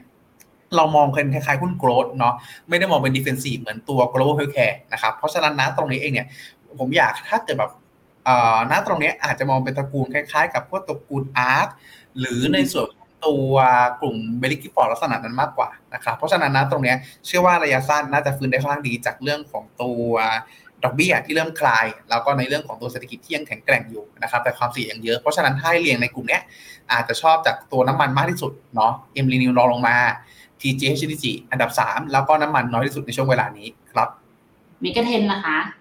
เมกะเทรนอันดับ1เลยครับผมเมกะเทรนน้ำมัน MLNIL TGHG นี้เนาะเมกะเทรน MLNIL TGHG น้ำมันอ๋อโอเคครับผมของคุณอำนาจบอกเรื่องอินเดียขายหมูไป2รอบแล้วดีใจด้วยค่ะไม่เป็นไรนะขายหมูดีกว่าค่ะผมส่วนของคุณ Hello World ค่ะ KF Inno ค่ะเขาตอนนี้ได้ดีไหมหรือรอย่อดีคะถ้าอันนี้ผมไม่มั่นใจว่ามีอยู่แล้วหรือเปล่าเนาะขาดทุนอยู่หรือเปล่าหรือเป็นเข้าไม้ใหม่นะฮะถ้าเป็นเข้าไม้ใหม่ก็คือ AF Inno ครับมันคือตระกูล R ค่ะขออนุญาตยิงกับตัว R ก็อยู่ตรงนี้แล้วกันก็ยึดตรงนี้เลยครับก็คือมองว่ามีอัพไซด์ระยะสั้นนะฮะถึงช่วงประมาณสักแบบมกราประมาณนี้ฮะอีกสัก 10% เนาะแต่เข้าสู่รอบย่อก็ผมว่าถ้ายังไม่มีเลยจะเข้ามาเล็กๆอาจจะเข้าก่อนสักแบบสมมุติตั้งใจจะเข้าสักล้านนึงอาจจะเข้าก่อนสัก 10% เข้า 10% เพื่ออะไรเพื่อรอลุ้นให้ไปตรงนี้เนาะสมมุติมันวิ่งหนีไม่รอเราจริงเราจะได้มี 10% ตอนนี้ทำกำไรได้แต่ถ้าสิ่งที่ผมคาดไว้ก็คือมันน่าจะเข้าสู่รอบย่อสั้นๆก็คืออาจจะแบบย่ำๆตรงนี้หน่อยหรือย่อลงมาสัก 3-4% อาจจะค่อยสะสมอีกครั้งเพราะฉะนั้นสรุปฮะเข้าไม้เล็กได้แล้วรอย่อสะสมเพิ่มครับระยะสั้นเนี่ยมองไปต่อสำหรับคนที่ไม่มีเลยนะถ้าคนที่มีอยู่แล้วติดลบเยอะเชื่อว่านะตรงเนี้ยอาจจะรออีกนิดนึงค่อยสะสมดีกว่าครับผมถ้ามีอยู่แล้วติดลบเยอะไม้เล็ก 10% ได้เพื่อระยะยาวครับแล้วค่อยว่ากันอีกครั้งนึงหลังช่วงประมาณสักต้นปีเรื่องของตัวเฟดชัดเจนเรื่องของตัวเศรษฐกิจสหรัฐเป็นยังไงเราค่อยว่ากันอีกไม้นึงละกันครับโอเคค่ะคำถามต่อไปค่ะของคุณ OSK Base ค่ะ UGS คิด N กับ TUS Fix แนะนำลงทุนกองทุนสำหรับปีหน้าดีครับกองทุนไหนปีหน้านะสายชัวร์ UGN ฮะเรามองอัพไซด์ปีหน้าไว้อยู่ที่ประมาณตีกลมๆแล้วกัน 7% 7.78 ตีละ 8% แล้วกันกลมๆฮะ 7.78 ตัดเป็น 8หักกลบลบหนี้กับตัวต้นทุนการเฮดจ์ความเสี่ยงฮะที่ตอนนี้อยู่มาสัก 3% ก็อาจจะอยู่มาสัก 5% ในช่วงปีหน้าอันนี้สายชัวร์เนาะถ้าเกิดเป็นสายเก็งกำไร TUS Fix ครับจะไม่ค่อยชอบในช่วงต้นปีเนาะเพราะว่าหลักเองก็คือในส่วนของตัวค่ามุมมองค่าเงินบาทที่ผมพูดถึงก่อนหน้านี้ว่ายังไม่ค่อยมีอะไรสนับสนุนให้บาทอ่อนดอลลาร์แข็งสักเท่าไหร่แต่อาจจะรอช่วงประมาณกลางปีอันนี้วิวส่วนตัวนะครับว่าผลสุดท้ายแล้วอาจจะมีช่วงภาวะ risk off เกิดขึ้นในช่วงประมาณสักแบบเดือน4เดือน5อะไรประมาณนั้นเดือน4เดือน5มาจากไหนมาจากเรื่อง sell in May มาจากเรื่องของตัวการประชุมเฟดเรื่องของตัวผลว่าสุดท้ายจริงๆแล้วเนี่ยตัว recession จะเกิดขึ้นหรือเปล่าในลักษณะนั้นน่าจะเห็นภาพชัดมากขึ้นครับเพราะฉะนั้นชอบของชัว UGN ปีหน้าดีกว่าครับส่วน TUS Fix ต้องรอดูแนวโน้มอีกทีนึงถ้าน่าสนใจจริงๆอาจจะแบบเป็นช่วงเดือน4เดือน5อาจจะพอมีแบบโมเมนตัมดีกว่าครับโอเคค่ะอีกข้อหนึ่งของคุณ Hello World ค่ะ KUSA K Europe แล้ว K India เนาะน่าจะใช่จะมีย่อไหมคะKUSA K Europe มองว่ากำลังเข้าสู่รอบย่อครับก็คือหลักๆเองรอบนี้เป็น Global Risk On เนาะอเมริกาเข้าสู่รอบย่อเซา600ครับแม้จะเป็นตลาดที่ไม่ได้เหมือนอเมริกาไม่ได้ตรงกับอเมริกา 100% แต่จะเห็นได้ว่าการขึ้นครั้งเนี้ยมันเกิดขึ้นพร้อมๆกันแบบ 100% เลยนะครับได้ว่าเป็นการแพทเทิร์นคล้ายๆกันเลยเพราะฉะนั้นณจังหวะเนี้ย correlation ค่อนข้างสูงมาจากปัจจัยเดียวกันเพราะฉะนั้นถ้าอเมริกาย่อชื่อว่ายุโรปน่าจะเข้ารอบย่อด้วยนะครับส่วน K India ตลาดอินดี้นะฮะตลาดอินดี้บ้านเพื่อนบ้านเรานะครับก็ต้องบอกว่าอยู่ในจุดที่พอข่าวดีฮะเกิดขึ้นว่าการเลือกตั้งของคุณเรนทาโมดียังแบบมีแนวโน้มที่จะชนะต่อฮะก็วิ่งเรียกได้ว่าออลไทม์ไฮใช่ออลไทม์ไฮฮะเป็นที่เรียบร้อยครับจะย่อไหมกราฟเดย์ดูแล้วโมเมนตัมค่อยๆลดลงเนาะเปิดแบบโดดพึดขึ้นไปแล้วก็ค่อยๆแท่งเล็กลงแท่งเล็กลงนะฮะแต่การย่อนี้เนี่ยถ้าจะย่อไม่เสียทรงมันก็ย่อไม่ลึกฮะอาจจะจากปัจจุบันเซ็นเซกเกือบถึงเป้าแล้วนะฮะที่เราเล็งกันเอาไว้เนาะ 11% ถึงแล้วนะเพราะฉะนั้นนะตรงเนี้ยอยู่จุดที่อาจจะย่อไม่ลึกฮะถ้าย่อแล้วไม่เสียทรงมันไม่ควรจะหลุดต่ำกว่าตรงนี้ฮะ 68,300 หรือ 68,000 ถ้วนนะครับเพราะฉะนั้นอินเดียอาจจะย่อแต่ไม่ลึกครับเราสรุปประมาณนี้แล้วกันเดี๋ยวนะเคเนียย่อแต่ไม่ลึก KUSA ไม่ย่อถ้าอย่างนั้นเนี่ยโดยสรุปเลยฮะ3กองนี้มีโอกาสที่จะย่อแต่ไม่ลึกทั้ง3กองเลยครับโอเคค่ะอันต่อไปค่ะกองตราสารนี่ไปแล้วนี่เนาะขออภัยค่ะซ้ำกัน PC Green ค่ะยังไหวไหมครับ PC ทุกเดือน 5-10 ปีโดยส่วนตัวยังคิดว่าไหวเนาะเพราะหลักเองก็คือ PC Green มันมีหนักตัว EV เยอะแต่มันมีกลุ่มพลังงานสะอาดและจะเห็นได้ว่าแม้กระทั่งมาตรการ1ล้านล้านล่าสุดที่ทางจีนออกมาเศรษฐกิจแย่ขนาดไหนก็ตามเขาก็ยังมีส่วนที่ไปเติมในส่วนตัว Clean Energy เสมอครับเพียงแต่ว่าณตรงเนี้ยถึงแม้จะมองว่าไหวมองว่าทางการจีนยังหนุนอยู่แต่ผลสุดท้ายครับสิ่งที่เกิดขึ้นก็คือมันโฟกัสอย่าโฟกัสเยอะเกินไปอาจจะแนะนำครับ 5-10% พอร์ตพอถ้าปัจจุบันมันเกินอาจจะเกลี่ยให้ DCA น้อยลงหน่อยไปที่ตัวอื่นดีกว่าเนาะแนะนำว่า DCA ต่อได้ไหวในระยะยาวแต่ไม่ควรเกิน 5-10% พอร์ตครับใช้เวอร์ชั่นแบบที่เราเคยใช้กันตอนโควิดค่ะทำตามวินัยต่อได้แต่ว่าไม่เยอะมากนั่นเองอันนี้คุณแซมส่งมาขอบคุณค่ะตอนที่คุณพีต่อดอลลาร์นะคะของคุณสุมาลีค่ะถามถึงกอง TMB G Income IMF ควรซื้อเพิ่มต่อหรือรอดูก่อนคะถ้า IMF ต้องลดหย่อนภาษีอยู่แล้วผมว่าตอนนี้ซื้อได้ครับซื้อได้เพราะว่าเราเองมันจะปลายปีแล้วเนาะข้อแรกฮะเดี๋ยวลืมซื้อแล้วจะอดลดหย่อนภาษีข้อที่2ค่อนข้างชัดเจนแล้วว่าปลายปีเนี้ยเฟดไม่ขึ้นดอกเบี้ยแล้วเพราะฉะนั้นตัว IMF ตัวกลุ่มที่เกี่ยวข้องกับ Income ก็คือมีพวกตราสารหนี้อยู่ค่อนข้างเยอะหรือแม้กระทั่งพวกกลุ่ม REITอยู่บางส่วนเองเนี่ยจะมีโอกาสครับที่เป็นบวกได้ดีในช่วงเวลานี้ครับเพราะฉะนั้นซื้อได้ครับผมโอเคค่ะอันต่อไปค่ะของคุณรักถ้าอ่านผิดต้องขออภัยด้วยนะคะ Escov ETF ค่ะน่าสนไหมคะมีกองไหนลงทุนบ้าง Escov ETF จริงๆต้องบอกว่ามันน่าสนใจเนาะแต่ช่วงเวลาเนี้ยอาจจะมีตัวอื่นที่น่าสนใจมากกว่านะครับเพราะว่า Escov เขาไปลง Treasury อายุสั้น0ไม่0สิไม่เกิน3เดือนขออภัยครับไม่เกิน3เดือนเนาะแล้วพอไม่เกิน3เดือนปุ๊บเนี่ยสิ่งที่เกิดขึ้นก็คือ ช่วงเนี้ยถ้าคนไปคิดว่าเขาจะลดดอกเบี้ยตัวตราสารหนี้ที่อายุยาวๆจะได้รับผลบวกที่ดีกว่าครับเพราะฉะนั้นตอนนี้ถ้าจะลงทุนพันธบัตรรัฐบาลอเมริกา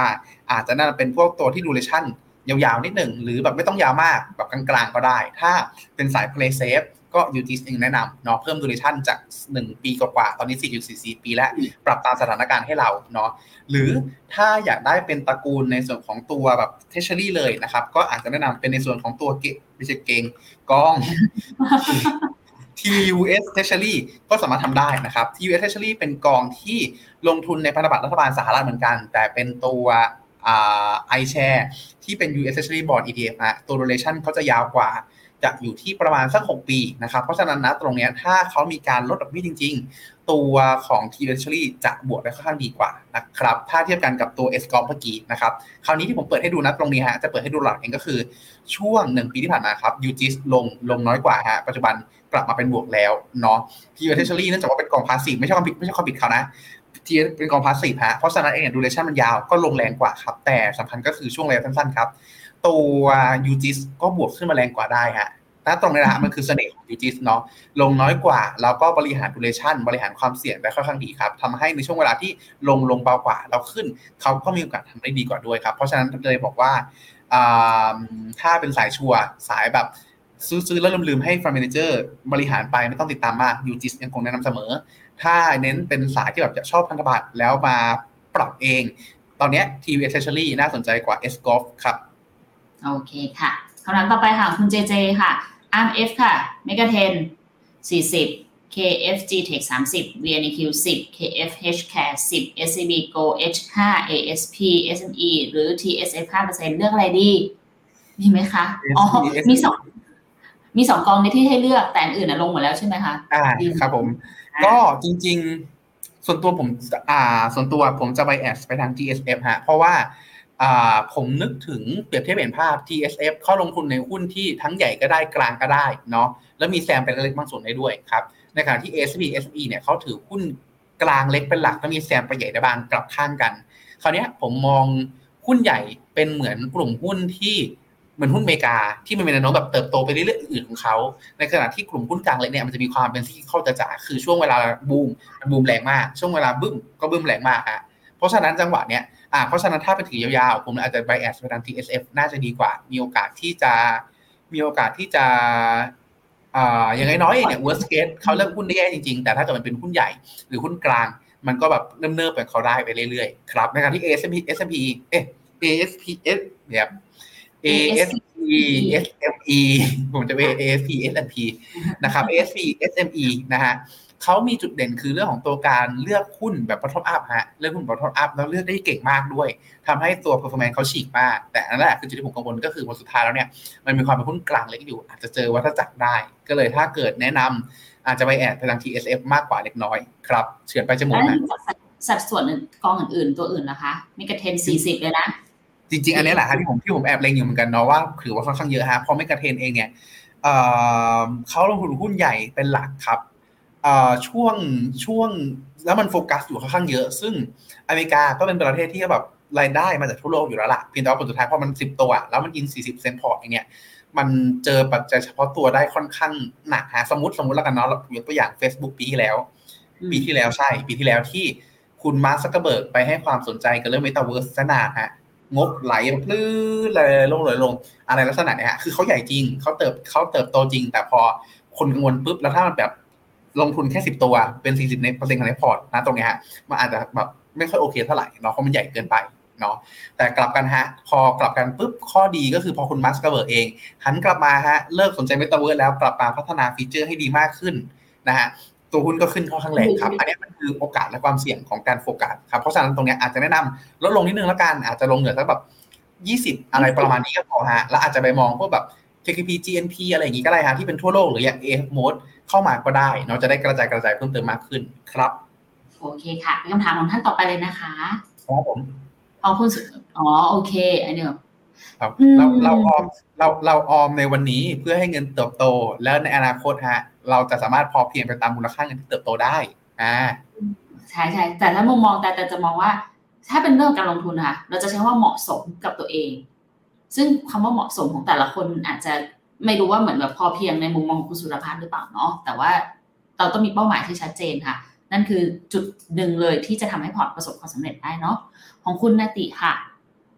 เซมิกำไรอยู่นิดหน่อยค่ะได้ดีไหมคะมาคล้ายๆจากอเมริกาฮะก็คือเรามองว่าในส่วนของตัวเซมิเองเนี่ยครับเข้าสู่รอบย่อยในระยะสั้นเนาะแต่เห็นได้ว่าโมเมนตัมเขาอ่อนแรงมากกว่าครับเพราะฉะนั้นเองเนี่ยถ้ามีกำไรอยู่นิดหน่อยอาจจะขายเล็กน้อยฮะ 20-30% เนาะเราค่อยกลับมาซื้ออีกครั้งหนึ่งครับซึ่งณตรงนี้สุดหลุด20วันลงมาแล้วครับก็มันมีแนวต่อมาใกล้ๆเลยฮะก็คือประมาณสักเส้น50วันเส้น100วันครับก็มาสัก491ก็ดาวไซด์อยู่ที่ประมาณสัก 3% ถ้ามันใกล้ไปครับอาจจะเลื่อนลงมาอยู่ที่ประมาณสักดาวไซด์ประมาณ 7% ตรงนี้ครับเพราะฉะนั้นโดยสรุปคือเซมิกำไรนิดหน่อยอาจจะขายออกบางส่วนแล้วกลับมาเก็บได้เพราะว่ายังมองว่าเขาไปได้ต่อ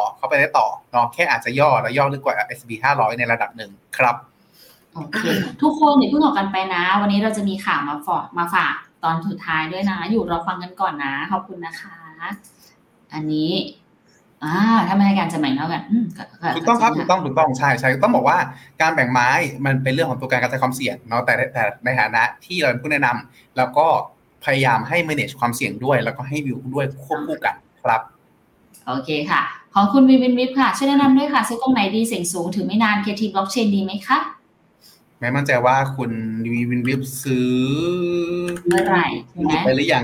ซื้อท็อปิกไปหรือยังวันนั้นให้ไว้เนาะครับสัปดาห์ที่แล้วก็ยังเรายังคงมองฮะถ้าณปัจจุบันตอนเนี้ยผมยังแอบแบบไบแอสมาทางญี่ปุ่นพอสมควรเลยฮะมองว่าครั้งเนี้ยเขา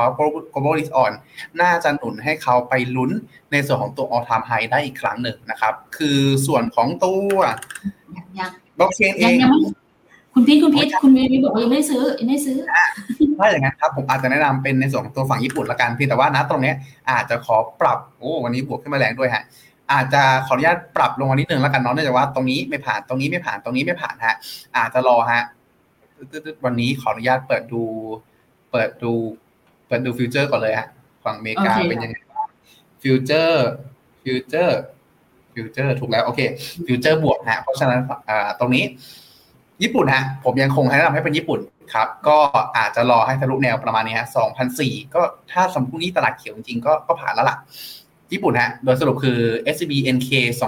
225หรือ KJPX ก็ได้ถ้าอย่างนั้นดูให้ตรงตลาดก็คือเป็น Nikkei 225ปึ๊บกราฟส่งไม่ต่างกันครับก็หลักๆเองถ้าเป็นสายเอาชัวร์ follow buy ตอนทะลุ 33,800 ถ้วนอันนี้สาย follow buy เนาะถ้ากลัวมันแบบต้นทุนสูงเกินไปอีกนิดนึงก็จังหวะนี้ก็น่าสนใจแล้วครับโดยสรุป Nikkei หรือ Topic ครับถูกต้องฮะอันนี้มันคือการเก็งกำไรเนาะส่วนนะคะแล้ว KT Blockchain ล่ะคะดีไหม KT Blockchain ได้ฮะได้ครับเป็นเพราะว่าที่ผมอาจจะแบบไม่ได้พูดถึงว่าแบบซื้อจังหวะนี้พอดีฮะเพราะว่าเอาตรงๆเลยนะผมก็เป็นนักลงทุนคนหนึ่งฮะที่แอบเป็นห่วงนักลงทุนครับเห็นโมเมนตัมมันมาแรงขนาดเนี้ยผมสุดท้ายแล้วกลัวในความที่มันขึ้นมาแรงได้มันก็ลงแรงได้และที่ผมพูดถึงก็คือมันมีโอกาสที่จะลงมาเล่นกรอบนี้ได้และไอ้ภาพที่ดูมันใกล้ๆนะตรงนี้ฮะดาวไซด์มันก็แบบ 8-9% อยู่นะก็เลยมองว่าถ้าดู risk reward แล้วเนี่ยตัวของฝั่งญี่ปุ่นอาจจะมี risk reward ที่ดูดีกว่าครับ okay. คือไม่ได้บอกว่า KT Blockchain ดูแย่นะคือดูดีแต่ risk reward ฝั่งญี่ปุ่นอาจจะดูดีกว่าเท่านั้นเองครับโอเคคำถามสุดท้ายในวันนี้ค่ะ KFG Brand ค่ะ KFG Dividend จะมีย่อไหมคะมีครับก็จริงๆต้องบอกว่าเขาเป็นหุ้นทั่วโลกเนาะแต่ว่าหลักๆเองก็คือเขาได้มีน้ำหนักในส่วนของตัวอเมริกาประมาณสัก 60% ครับเลยอาจจะขออนุญาตอิงกับฝั่งแล้วก็อีกครั้งอย่างนึงก็คือช่วงนี้ตลาดเขาอิงเป็น global risk on จากฝั่งอเมริกาก็คืออเมริกาเงินเริ่มไหลไปลงทุนทั่วๆฮะตรงนี้เพราะฉะนั้นตลาดหุ้นจังหวะนี้จะเคลื่อนไหวแพทเทิร์นคล้ายๆกันนำโดยตลาดอเมริกาฮะเพราะฉะนั้น KFG Band น่าจะย่อลงมาได้แต่สารภาพฮะ KFG DIV กองอะไรนึกไม่ออกฮะขออนุญาตลองเช็คก็ dividend นะglobal โอเคครับผมถ้าอย่างนั้นทรงเดียวกันครับก็คือในส่วนของตัวน่าจะเข้าสู่รอบย่อระยะสั้นแต่มองว่าย่อไม่ลึกครับโอเคสรุปว่าอะไรนะมองย่อไม่ลึกเหมือนกันย่อระยะสั้นครับผมย่อระยะสั้นอาจจะมีย่อลงมาประมาณสักตรงนี้ขออนุญาตอิงจาก S&P 500ย่อลงมาสัก 3% หรือถ้าลึกๆหน่อยก็อาจจะอยู่ที่ประมาณสัก 5% ครับไม่เกินนี้รอบนี้ครับผมโอเคไปค่ะขอบคุณมากเลยแล้วก็จริงๆยังมีคำถามอื่นๆอีกด้วยนะ ทั้งคุณสุรรัตน์บอกว่าลงทุนแปลว่าถือนั้นมากใช่ถูกต้องครับถูกต้องครับแต่บางคนก็ถือแป๊บเดียวก็มีนะแต่ว่าขึ้นอยู่สไตล์ด้วยค่ะกับเป้าหมายเนาะจากคุณกุ๊กไก่แอบแซวคุณทิศจังหวะนี้ยังไม่มีร้านใหม่นะฮะเดี๋ยวมีโปรเจกต์ใหม่จะรีบส่งข่าวนะครับ